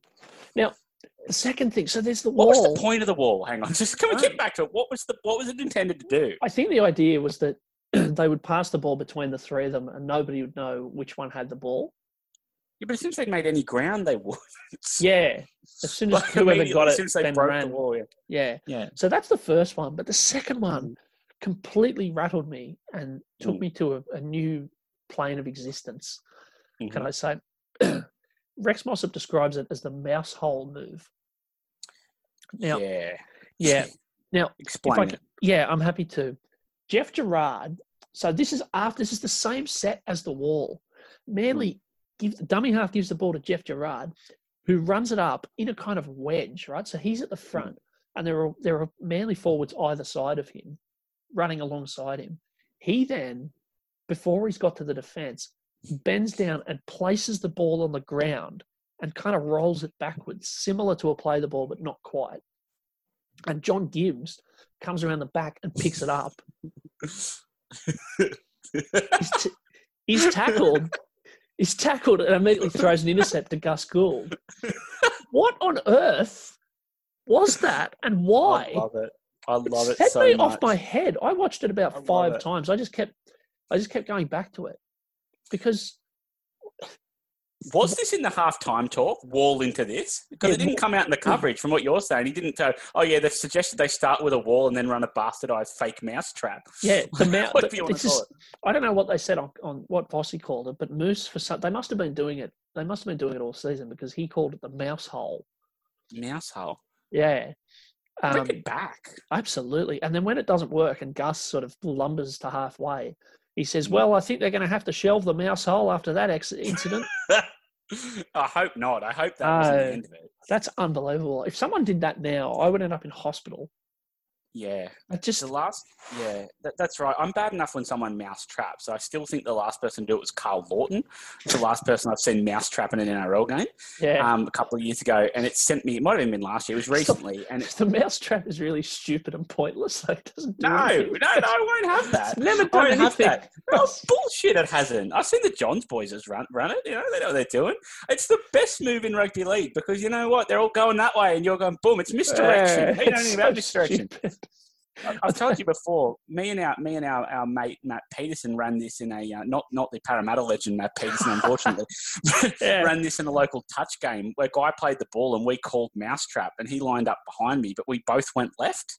Like one of us was supposed to go left and he was supposed to go right and pick it up, but we didn't communicate on which way we were going. We both went left, left it behind, and turned the ball over. That It's not a thing to be trifled with. It's a use with caution.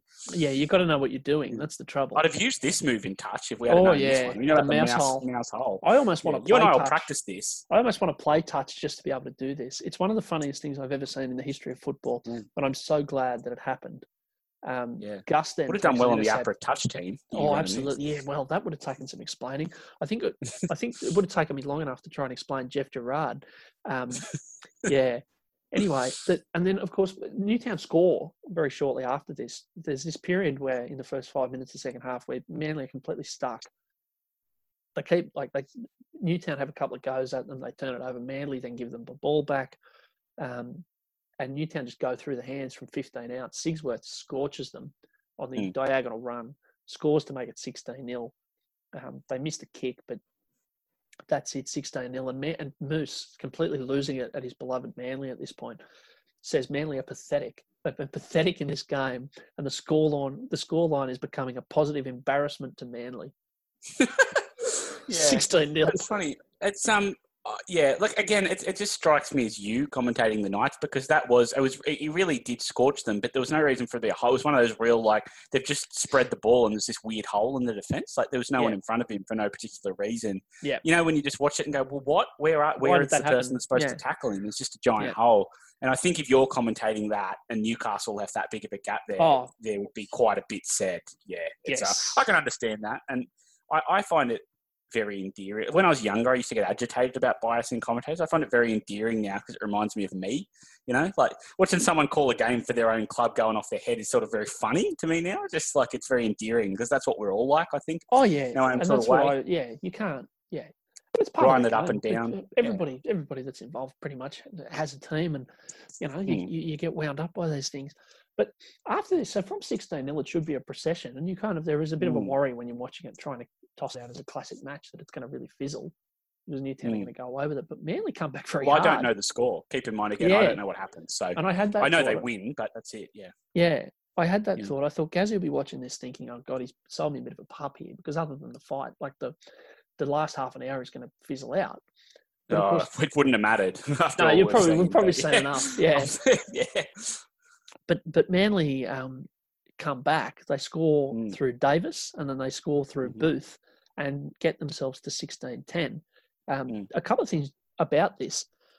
One of them is that a lot of the Manly recovery is based on winning scrums and getting penalties at scrums that they weren't feed that Newtown were feeding, and Mm. they are they're able to get possession. They can't seem to get themselves up the field, but they seem to be Mm. able to get into attacking positions through winning scrums. Um, Mm. The first try is uh, quite nice. It's a, well, it's, it's a fairly simple one, really. Dorahy just jumps Yeah. out of dummy half and finds Walker down the short side, chucks it over to Davis. It's not like you know, there's nothing particularly special about it. The pass is, you know, uh, a bit It's nice, but it's a bit it's a bit soft. Yeah. Yeah. Um, Moose, keep in mind, half an hour to go, 30 minutes left, and he says, Oh, that's a bit of a belated try to Manly. 16 3 to make 16 5. Um, he's still calling no contest. And then about five minutes later, 15 out, uh, Thompson roaming sideways out of dummy half, hits, uh, hits Gibbs on an angle, who slices through, really slashes through the defence. Uh, and as he comes to the fullback, throws a pass, you'd have to say a mile forward to Booth, who goes over to score. And it's 16 10. And suddenly, hello, there's a bit of a game.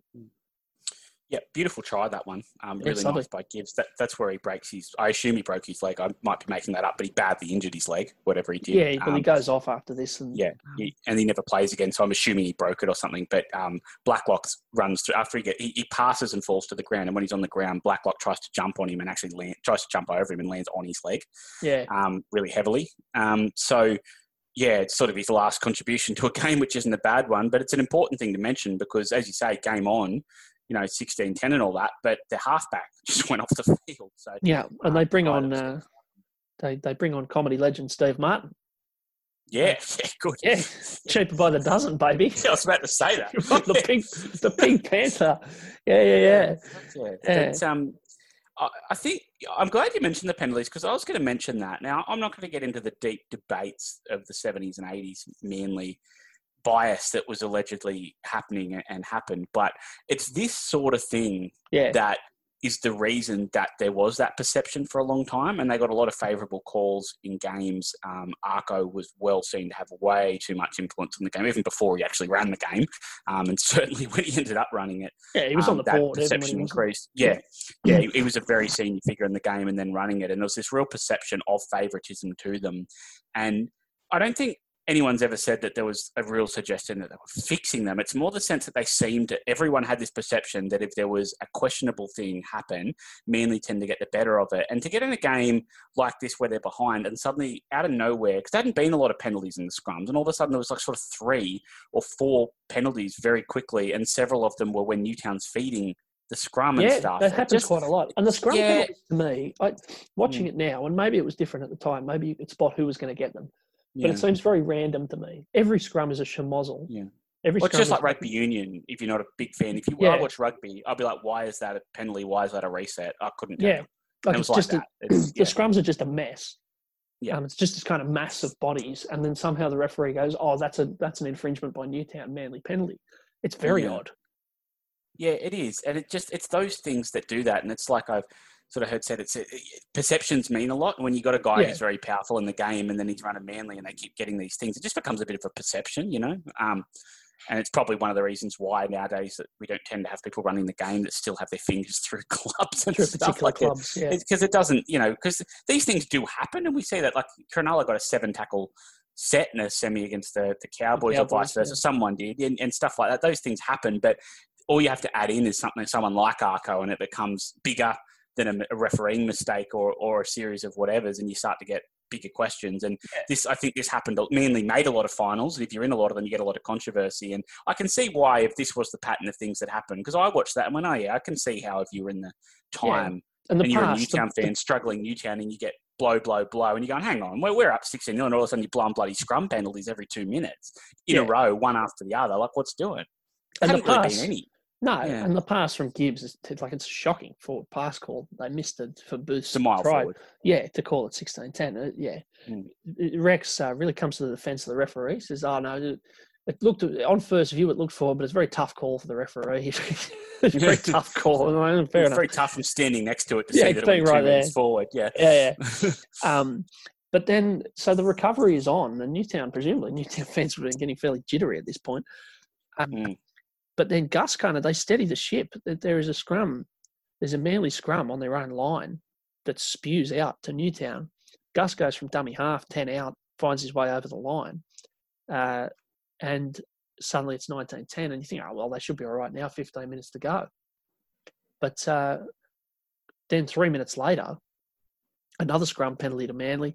They end up 15 out, and Dorahy with a beautiful kick uh, on about second tackle from about 10 metres out, dinks the ball over the top into open space. Booth comes through to score in acres of space to get his second try. Eadie kicks the goal and it's on again, 1915, with 10 and a half Yeah. minutes to go. Game on. It's a beautiful bit of football, isn't it? Yeah, it's lovely. Dorahy, the the um, the kick is gorgeous. It it just drops it on a um, right on the spot. Uh, like it's one of those things that seems risky, but from the minute he kicks it, there's never there's only one result. You can you can tell it's going to be a try. Yeah, yeah, that's exactly right. No, it's um, it's a funny way. I, I just never got the sense, and maybe it's because of those penalties and that sort of thing. I just never got the sense that Manly really did all that much, but they were suddenly just in the game. Yeah, You- Do you know what I mean? Like it, it sort of just happened where all of a sudden you were like, well, when did that really happen? Because They you're right, one of the tries turned- is soft, few The penalties and a forward pass. Yeah, the fundamentals of the game never change. Like it always seems like Newtown are going better, but Manly start scoring all these points. yeah, Yeah.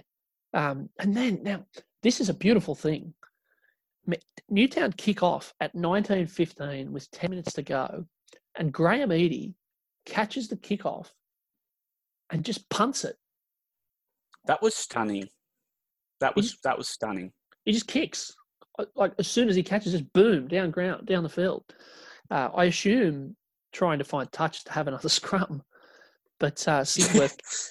Yeah, I think that's what he was doing. I, I think um, it seemed to me that he was kicking for the sideline, which we spoke about in our, in our other pod. That that seemed to be Yeah, in the, '85 we talked um, about that in the Challenge Cup. That because the scrums Yeah. were such a lottery at that time, getting it downfield, getting it on the other side's 20 or halfway line or something, and just hoping you win a scrum wasn't the wasn't the worst idea. no, no. That that's right. I, I think that's probably the case. It's just a, it's it's just it's, it just seems so funny from a modern person's perspective to watch someone come up with that play. Um, you know, like you desperately need to score to win it to win a game, and you're kicking the ball into touch. You know, like I don't know. No, It's just it do doesn't I. fit with what we know about football, does it? No, not at all. Uh, but Manly Very much a then, product of its time. no, and in those last few minutes, um, uh, Manly have a few goes at them and have a couple of opportunities to score, uh, which would have left Graham Eadie, who kicked superbly. Um, his goal kicking was outstanding. Wasn't it? for the that era, time. He just he's banging them over from everywhere. Um, he they they have a couple of goes. There's one. Um, it's they're on the last. They're 20 out. Eight minutes to go. Four points behind. And Mossop says they should. They, oh, they're looking for the bomb. They really should take the tackle here. Which I I, I don't really know. What- Yeah. Um, but this brings us to one of the rules that I think you wanted to talk about rules a little bit that existed at the time. Can I say, why did it take rugby league 80 or 90 years to bring in a rule that if you catch the ball in the in goal, it's a, it's not a dropout? Yeah, look, that's the exact rule I wanted to talk about. That's one of the worst rules. Um, I was gonna. I, I won't talk too much about the rules in the end. I think we've gone over a few of them anyway. But you know, one of the real things about rugby league and the advantages it's had over some other sports is they aren't too wedded to tradition. It, it was a game like it was a game that broke away from something. So it's Yeah. always been happy to make changes, and a lot of them have been for the better. And geez, this is one. Like the idea that you should get rewarded for just launching it deep into the. I'll tell you what, with that rule, it's almost an indictment on a lot of the players that they didn't do it more. Because Well, like you've yeah, got the it's in goals were massive. How deep were they? It's not like now. Yeah. They're deep as hell. So you got this huge in goal, and if you're coaching scientifically, Yeah. um, look, look, if that was a rule today, it w- if every set would be like that. They just go anywhere when you're in the attacking half. They'd go Hoover it, Hoover it to the in Yeah, goal. It's massively long. we'll and have just another go. tackle them. Yeah, or we'll score. That nothing else is going to happen. We'll just keep having five good attacking sets at that that go at them and just launch it in the in goal. It's a terrible rule. No, it's Um, bizarre because you just like the, the kick goes up and then they get absolutely buried. Like the, the fullback catches it, if he catches it, he catches it, gets buried by a couple of chases, and that's it. Um, Yeah.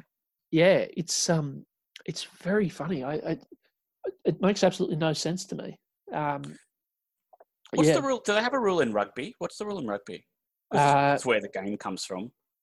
You, you have to mark it and touch it down to kick it out from the 22. Is that right? in rugby, if it goes into the in goal Yeah. and you all you have to do is yeah touch it down, whether you catch it or not, and you, Yeah. you drop out from the 22. But if you kick it dead in rugby, it's it goes back to where you kicked it from. Yeah. okay. Um, yeah, so it's it's a little bit different, but no, I just I knew you would want to talk about that because it is crazy and it gives Manly another chance. So then they end up having ten tackles in a row at the Newtown line and can't score. Um, they manage to hold them out. Then they win a scrum, uh, which they must have been fairly nervous about, and they get down the other end. And uh, Wilson, who's come on for Tommy, so th- what you said is absolutely right. That the narrative of this season is Tommy leading them to the grand final and nearly winning it for them. But you know, he didn't play that many games through the season, and then he's taken off with 10 or 15 minutes to go in the semi final. Um, yeah. Wilson comes on, pots a field goal uh, to make it 20 to 15, and Manly can't quite uh, summon anything to get themselves back level. Th- There's a, there was a moment just before the field goal where Gus Gould takes a dummy half run, 10 out. Did you see this? And Yeah. Broadhurst just punches him. Yeah. Yeah. Then the, no one says anything. No, nothing happens. So Broad, Gus is on the ground having been tackled. Broadhurst has made the tackle and then just slips a little uppercut into him while he's on the ground. Rex Yeah, notices it, but Rex Mossop notices it, he- but he's very matter of fact. He had punch there from Broadhurst. Yeah. Just a punch on the ground. He's just totally unmoved by it. Yeah, To be fair, if Danny Williams had um, amnesia and could claim that as a defence, I think Broadhurst was in a position to be claiming oh, absolutely. that he was quite seriously out of his mind at this point with his face looking like that. You'd have to be, wouldn't you? Um, Yeah. The, the field goal is very nicely taken. You can see why he was regarded as a bit of a gun. Specialist. Um, Squash gun and field goal specialist. that's it 20, 20 to 15 the final score um, there is sort of a lack of tension there's this massive comeback manly come Mm. surprisingly close to running down a huge deficit against Newtown. Yeah. and there is very little in the live commentary there is very little kind of hype about it there's no there's no real sense that this is on um, the game just keeps going along and Mo- rex just keeps describing the action and there's not a lot of uh, th- there's not a lot of hype or kind of narrative about it it's just Well, this is what's this happening Before. Yeah. Yeah, you've said this before that there was a point in time where the game was enough without That's over it. hyping everything. And yeah definitely these days they, they live off making hype where it doesn't exist and thrashing what hype there actually is to death, like just flogging it into the ground till there's nothing left to say and do. And you know, a lot of it's just filling space. You got to fill space all week. They yeah sell papers. They you, you want website clicks. You got to fill space. Um, It's but like the, it's right. like it it's like doesn't do that Morris, you know. It's, it's like Paul Morris, you know. The whole game, there would have been some goose on the commentary. If that happened now, they'd be saying, "How good's the 19-year-old? How good is he?" Like think about Tex Hoy last week in round three, in the in, the in the present day NRL. How many times Tex Hoy, being 19 and his old man being a surfer, got mentioned during the coverage? This is Yeah. Paul Morris at 19 in about his fifth first grade game. Yeah. In in a semi final, um, and, and and there's no talk of it. it, it yeah, it's No. very it's very noticeable. Mm. Um, just before we go, I want to mention what happens at the end of this game when the coverage is over. So they Channel Mm. Seven, they've shown their hour-long package from the match. They come up back up to a shot of the Moose, who says, Mhm. "These were the results in reserve grade. This was the result in Jersey Flegg. Join us next week." And then at the end of the coverage, there's a voiceover over the top of the credits. Uh, this is wonderful because the the numbers of all the channels come up on the screen. Depending, you know, back in the old days, like Newcastle, it was Channel Three and Channel Seven and all of this. Like you had, Yeah. you had to, like the frequency, and then the voiceover says, and I took this down verbatim for your enjoyment. A reminder again that Rex Mossop will be back with the rugby league final Saturday evening at six o'clock. Fair, fair, fair enough. That's all fine. And next Sunday evening at six thirty, another superb spectacular from the greatest heroes from the Bible series, Samson and Delilah. Don't miss What on earth? Oh, can't be missing that. Oh, that's good. That's good. Oh yeah, TV. this is you, They're bringing that back. Be remake time. or fairly Something like that. like just there's a couple of things about this. One, it has absolutely nothing to do with the football at all. It's on a different night to the football. And it's like, why were they showing the Bible in primetime television? And also, Sunday what's, is this your crossover? The, the audience that just enjoyed Broadhurst and Bowden doing that possibly aren't your Bible audience. That's, Like, that's fair. But like, like, they're possibly not like the same, but you're not appealing to the same demographic of people that just were like, how good was when Bowden had Broadhurst on the ground after Yeah. headbutting him, Yeah, hitting him yeah. with 12 haymakers while Yeah, sitting want to on him? Samson and Yeah. Delilah. It's unbelievable. It really Jesus rattled me because I was I was kind of tuning out of it, and then I went, "Hang on, what was that?" Put it back on. Yeah, um, and I'm glad I did. I must say, yeah, fantastic stuff.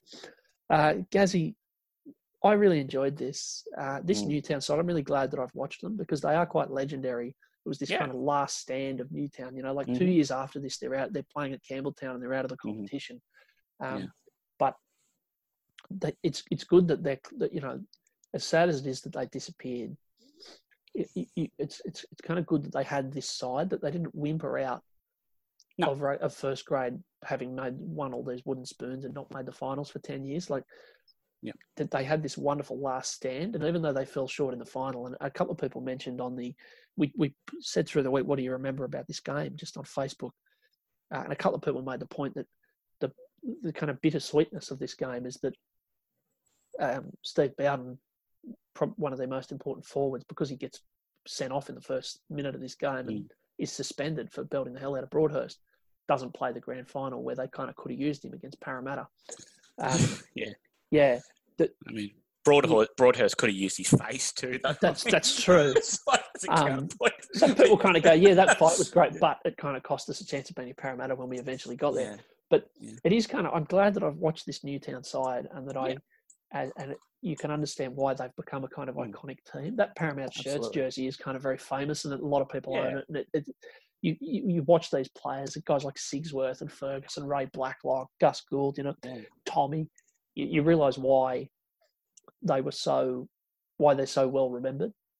Yeah, yeah. Everyone really, loves, this, for this one year that they had. Yeah, everyone loves an underdog team coming good, and they had all these characters and and parts, and made a run against you know a team with eleven internationals, and then they gave Para a real shake in the grand Yeah. final. But Well, they were in front in the you know, second half. Yeah. Yeah, they get beat by Brett Kenny at the end of the day. Scores two individually br- brilliant tries, and that's what happens. It's the difference between a side of really good, plucky players with some good, you know, really good talents, and playing against one of the greatest players of all time. Um, Yeah. you know, when you've got to beat them in a final, that's eventually, unfortunately, what happens to a lot of sides that make these runs. Is eventually you're going to have to run into one of those guys that's in the all-time conversation, and and Yeah. that's what they where they make their reputations is icing games like that. Um, you know, the, in there, I we watched a bit of footage from the grand final, and Kenny just stands up Sigsworth for one of the tries, like he's not there. So for all the skiving Sigsworth does in this game, when he comes up against Brett Kenny, Yeah, Brett Kenny it, just yeah, just burns him for pace and, Yeah. and stuff like that. But you're absolutely right. Um, I think if you'll indulge me uh, Yes. to finish off with a bit of a soapbox, what, what I'd like to do, I, I I neglected to do this in my notes, and I just realised we've really one thing we've really undersold on this. I think you can't tell this story without talking more about Warren Ryan. Yeah. Um, I- think we need to do that, and I, I'm going to talk about him generally. So this is his real his first job as a coach, um, as a first grade coach, and Warren Ryan, I think, is extremely underappreciated. I think people that talk about Bellamy and talk about Bennett and even Hasler and these guys, they don't understand that Warren Ryan is in that class and, in my opinion, the best coach of all time. And well, I'll tell go. you why. I'll tell you why he's the best coach of all time. Um, he coached, unlike you know, there, there. This is not a knock on any of those those coaches, but those coaches either had very good sides or put together very good sides, and and that that Mm. that's not to have a go at them. Bellamy put together a great side and has kept it together for a long time and known what to pull in and out. That is wonderful. No bagging at that. That's fantastic. And Bennett, you know, I- I've always bagged Bennett. Said, oh, you know, he had the Broncos and all. He's still got to win. He's still got to win, and he had them, and they always won. You know, that he didn't win two Yeah. comps with them. He kept winning with them, and good on him. But what you get here is that Warren Ryan's clubs coached. Most of them just aren't that good, and the results he gets are quite astounding. So let me run you through it. He coaches at Newtown, and you've run us through that record. They're a spoon sort of side, um, winning spoons over and over, going to 12th to 8th. They go under, under Warren Ryan, you know, he's there for a couple of years. They end up in a grand final and are, beaten by one of the greatest teams of the modern era. So he takes Newtown, a team that had been winning all these spoons and never making finals, and who goes out of the competition shortly Yeah. after this. and he waltzes them into a grand final and wins 48% of his games there. So about 50%, one of the worst teams in the comp in an era where teams used to lose. You know, you had teams winning six games a year more often. It wasn't as even as it can be now. Yeah. Um, he goes into Canterbury. So this is the one job where you would say he got a plum He had, job. Yeah, yeah, Like, had some so- kind of advantages, and yeah, Yeah. he went to a. This is the same as a Broncos or a Storm or a Rooster. This is a you know a fair income club. He went there for eighty four to eighty seven. He made the grand final every year until his last year. Like he Yeah. made the grand final in 84, 85, 86. Yep. Um, and he wins one of them. Um, but he's in the grand final for three years in a row. So when you give him the team, he's just in there every year. He does exactly what your Bellamy's and your Bennett's do, and he, he, he's at the top of the tree. Yep. He then goes to the Tigers, who never win anything at any other point, really, like in the modern era. Um, they don't do anything after he's gone. They don't do anything just before he's there either. They, when's the last time they went well? Like 60s? Yeah. You know? Like, yeah, Yep. 60s. So he goes there. That's not a winning club. This is a Newtown sort of club. The Balmain Tigers are a club that, you know, people look back on them fondly, but they didn't win things.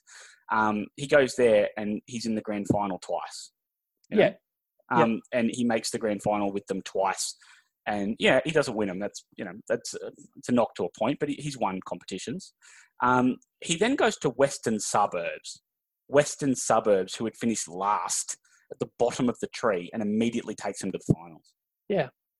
no one else took Western Suburbs to the finals in their last sort of ten years alive, except Warren Ryan. He walks into that club and takes him straight into the finals. I can't emphasize how bad these clubs are. You know, Yeah, he didn't win that many comps. because this Western is the era right, where some of those clubs are like they're they're a few years from dead. Newtown are about three years from Yep. dead when he takes them to the grand final. Yep. The Wests are not far behind. Like the, you Mhm. know, it's um, Yep. th- th- they're sides that are getting that are getting overtaken by the the, the Yep. new finance of the game. Yep. Yeah. That's exactly right. He goes into Newcastle. again, you know. He then has five years out of coaching. Just doesn't coach at all. Waltzes straight into Newcastle in his second year there. He, he runs a 57% win rate for starters at his time in Newcastle and waltzes them straight into a preliminary final that they had absolutely no business losing and got run down horribly in the second half um, after Joey throws an intercept to Fittler and they just roll us back home. But he's very close to taking us to the grand final that year. And, and Newcastle, again, like, I mean, Newcastle won a split competition and otherwise have never Yeah, been a side that, that goes that that that well at that point. They, they made a prelim in '95. They're a good side, but he walks in off five years out of the game and takes a club into a prelim and has them well up in the comp. And I think if you look over it, he's got a 56% winning record. He coached Newtown to a grand final. The Bulldogs are the only properly power club he ever had, and he's there four seasons and takes him to three grand finals and wins one. Goes to Balmain and takes him to two grand finals. Goes to West and takes him to the finals, and goes to the Knights after five years out of the game and takes him to a preliminary final. And I just think all of that and the results he was able to get without the cattle that those other clubs had. When he had the cattle at Canterbury, he was like a coach that won every single game, you know, making grand finals, winning them, losing them to Sterling and that, right at the top of the tree. And when he didn't have those players, he made runs into the finals with ridiculous clubs that don't do that and occasionally popped them all the way through to the grand final. And I, just think he's so underappreciated because he's a total asshole in some ways. Yeah. As a person, yeah. But as a Nobody coach, wants yeah, to stick up for him because he's a total like, dickwad. it's just like it's not, it's not that's not relevant to what we're talking about, is it? No, it's- no, I I know what you're saying. He's, he's got a very good kind of record of, of improving. The thing about coaches is that, like, it's it, the- thing that makes them that, that makes the good ones. They improve their they improve their team. Yeah, There's, you know, there's and, and all of Walk's clubs pretty much. There is they they are that they're never as good either side of him being there. You know, they're not they're not they're not that particularly good when he gets there. They become very good while he's there, and then they just they fall off again. And that's pretty Yeah. much true of, of most might- of the teams that he it is- coached. Yeah. I think the only exception to that quickly is the Bulldogs, obviously after Did he left, beat year him. after he left. Um, yeah, but they beat they beat him. Um, yeah. So right. uh, he, he takes Balmain there. But again, what I was going to say is you're right. They do drop. uh, The weaker clubs drop off after he goes. They can't. They go back to the mean.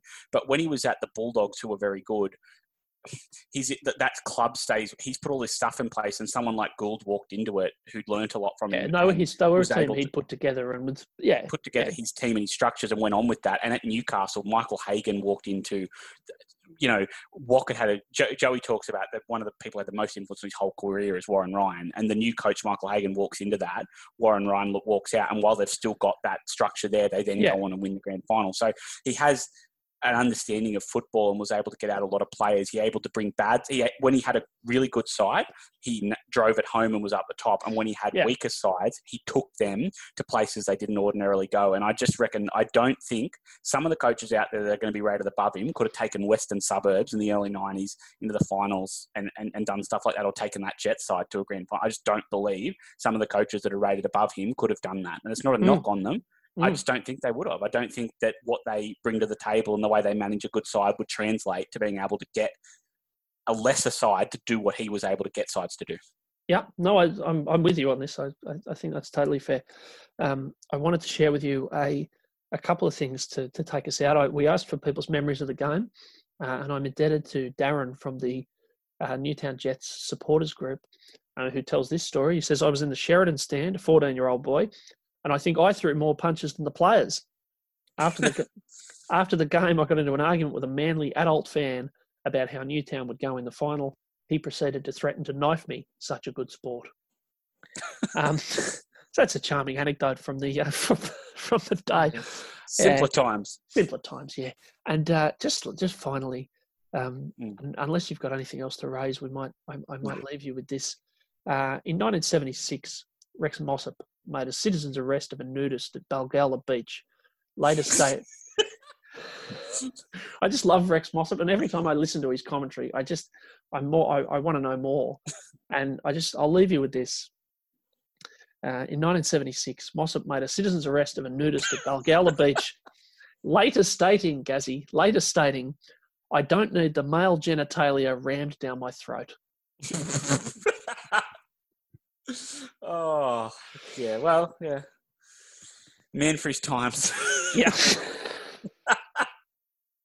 Citizens' arrests generally are, are very funny, but when enacted by Yeah. Warren Ryan, uh, by Rex Mossop, I think, yeah, Yeah. it takes it to it takes it to another place. Gazzy, unless you've got anything else, I think we'll leave it there. Um, thank you as always for uh, for bearing with us on the Rugby League Cemetery as we've celebrated the mighty Newtown Jets of 1981 and their victory in the minor semi-final. Uh, we will be back next week with something probably from a probably a little bit newer. We're sort of we're, we're drifting between the two. We spent a bit of time in the 80s, bit of time in the late 90s, early 2000s. Uh, we're trying to. We, we might even go back further. I'm thinking we might eye up, say, the 1977 drawn grand final or something like that in a few weeks' time. But we've got plenty more to. We've got we've got plenty more in the tank on the rugby league cemetery, and we hope you've been enjoying us. Gazzy, anything anything final? no, enjoyed it. Loved it. Can't wait to do it again. Yeah, it was wild, it was a wild one. Thank you as always. It's Morgan Campbell and Luke Garrity signing off from the Rugby League Cemetery. Broadhurst handling Bowden out the left. And they're going at it hammer at times like two heavyweight fighters, these two.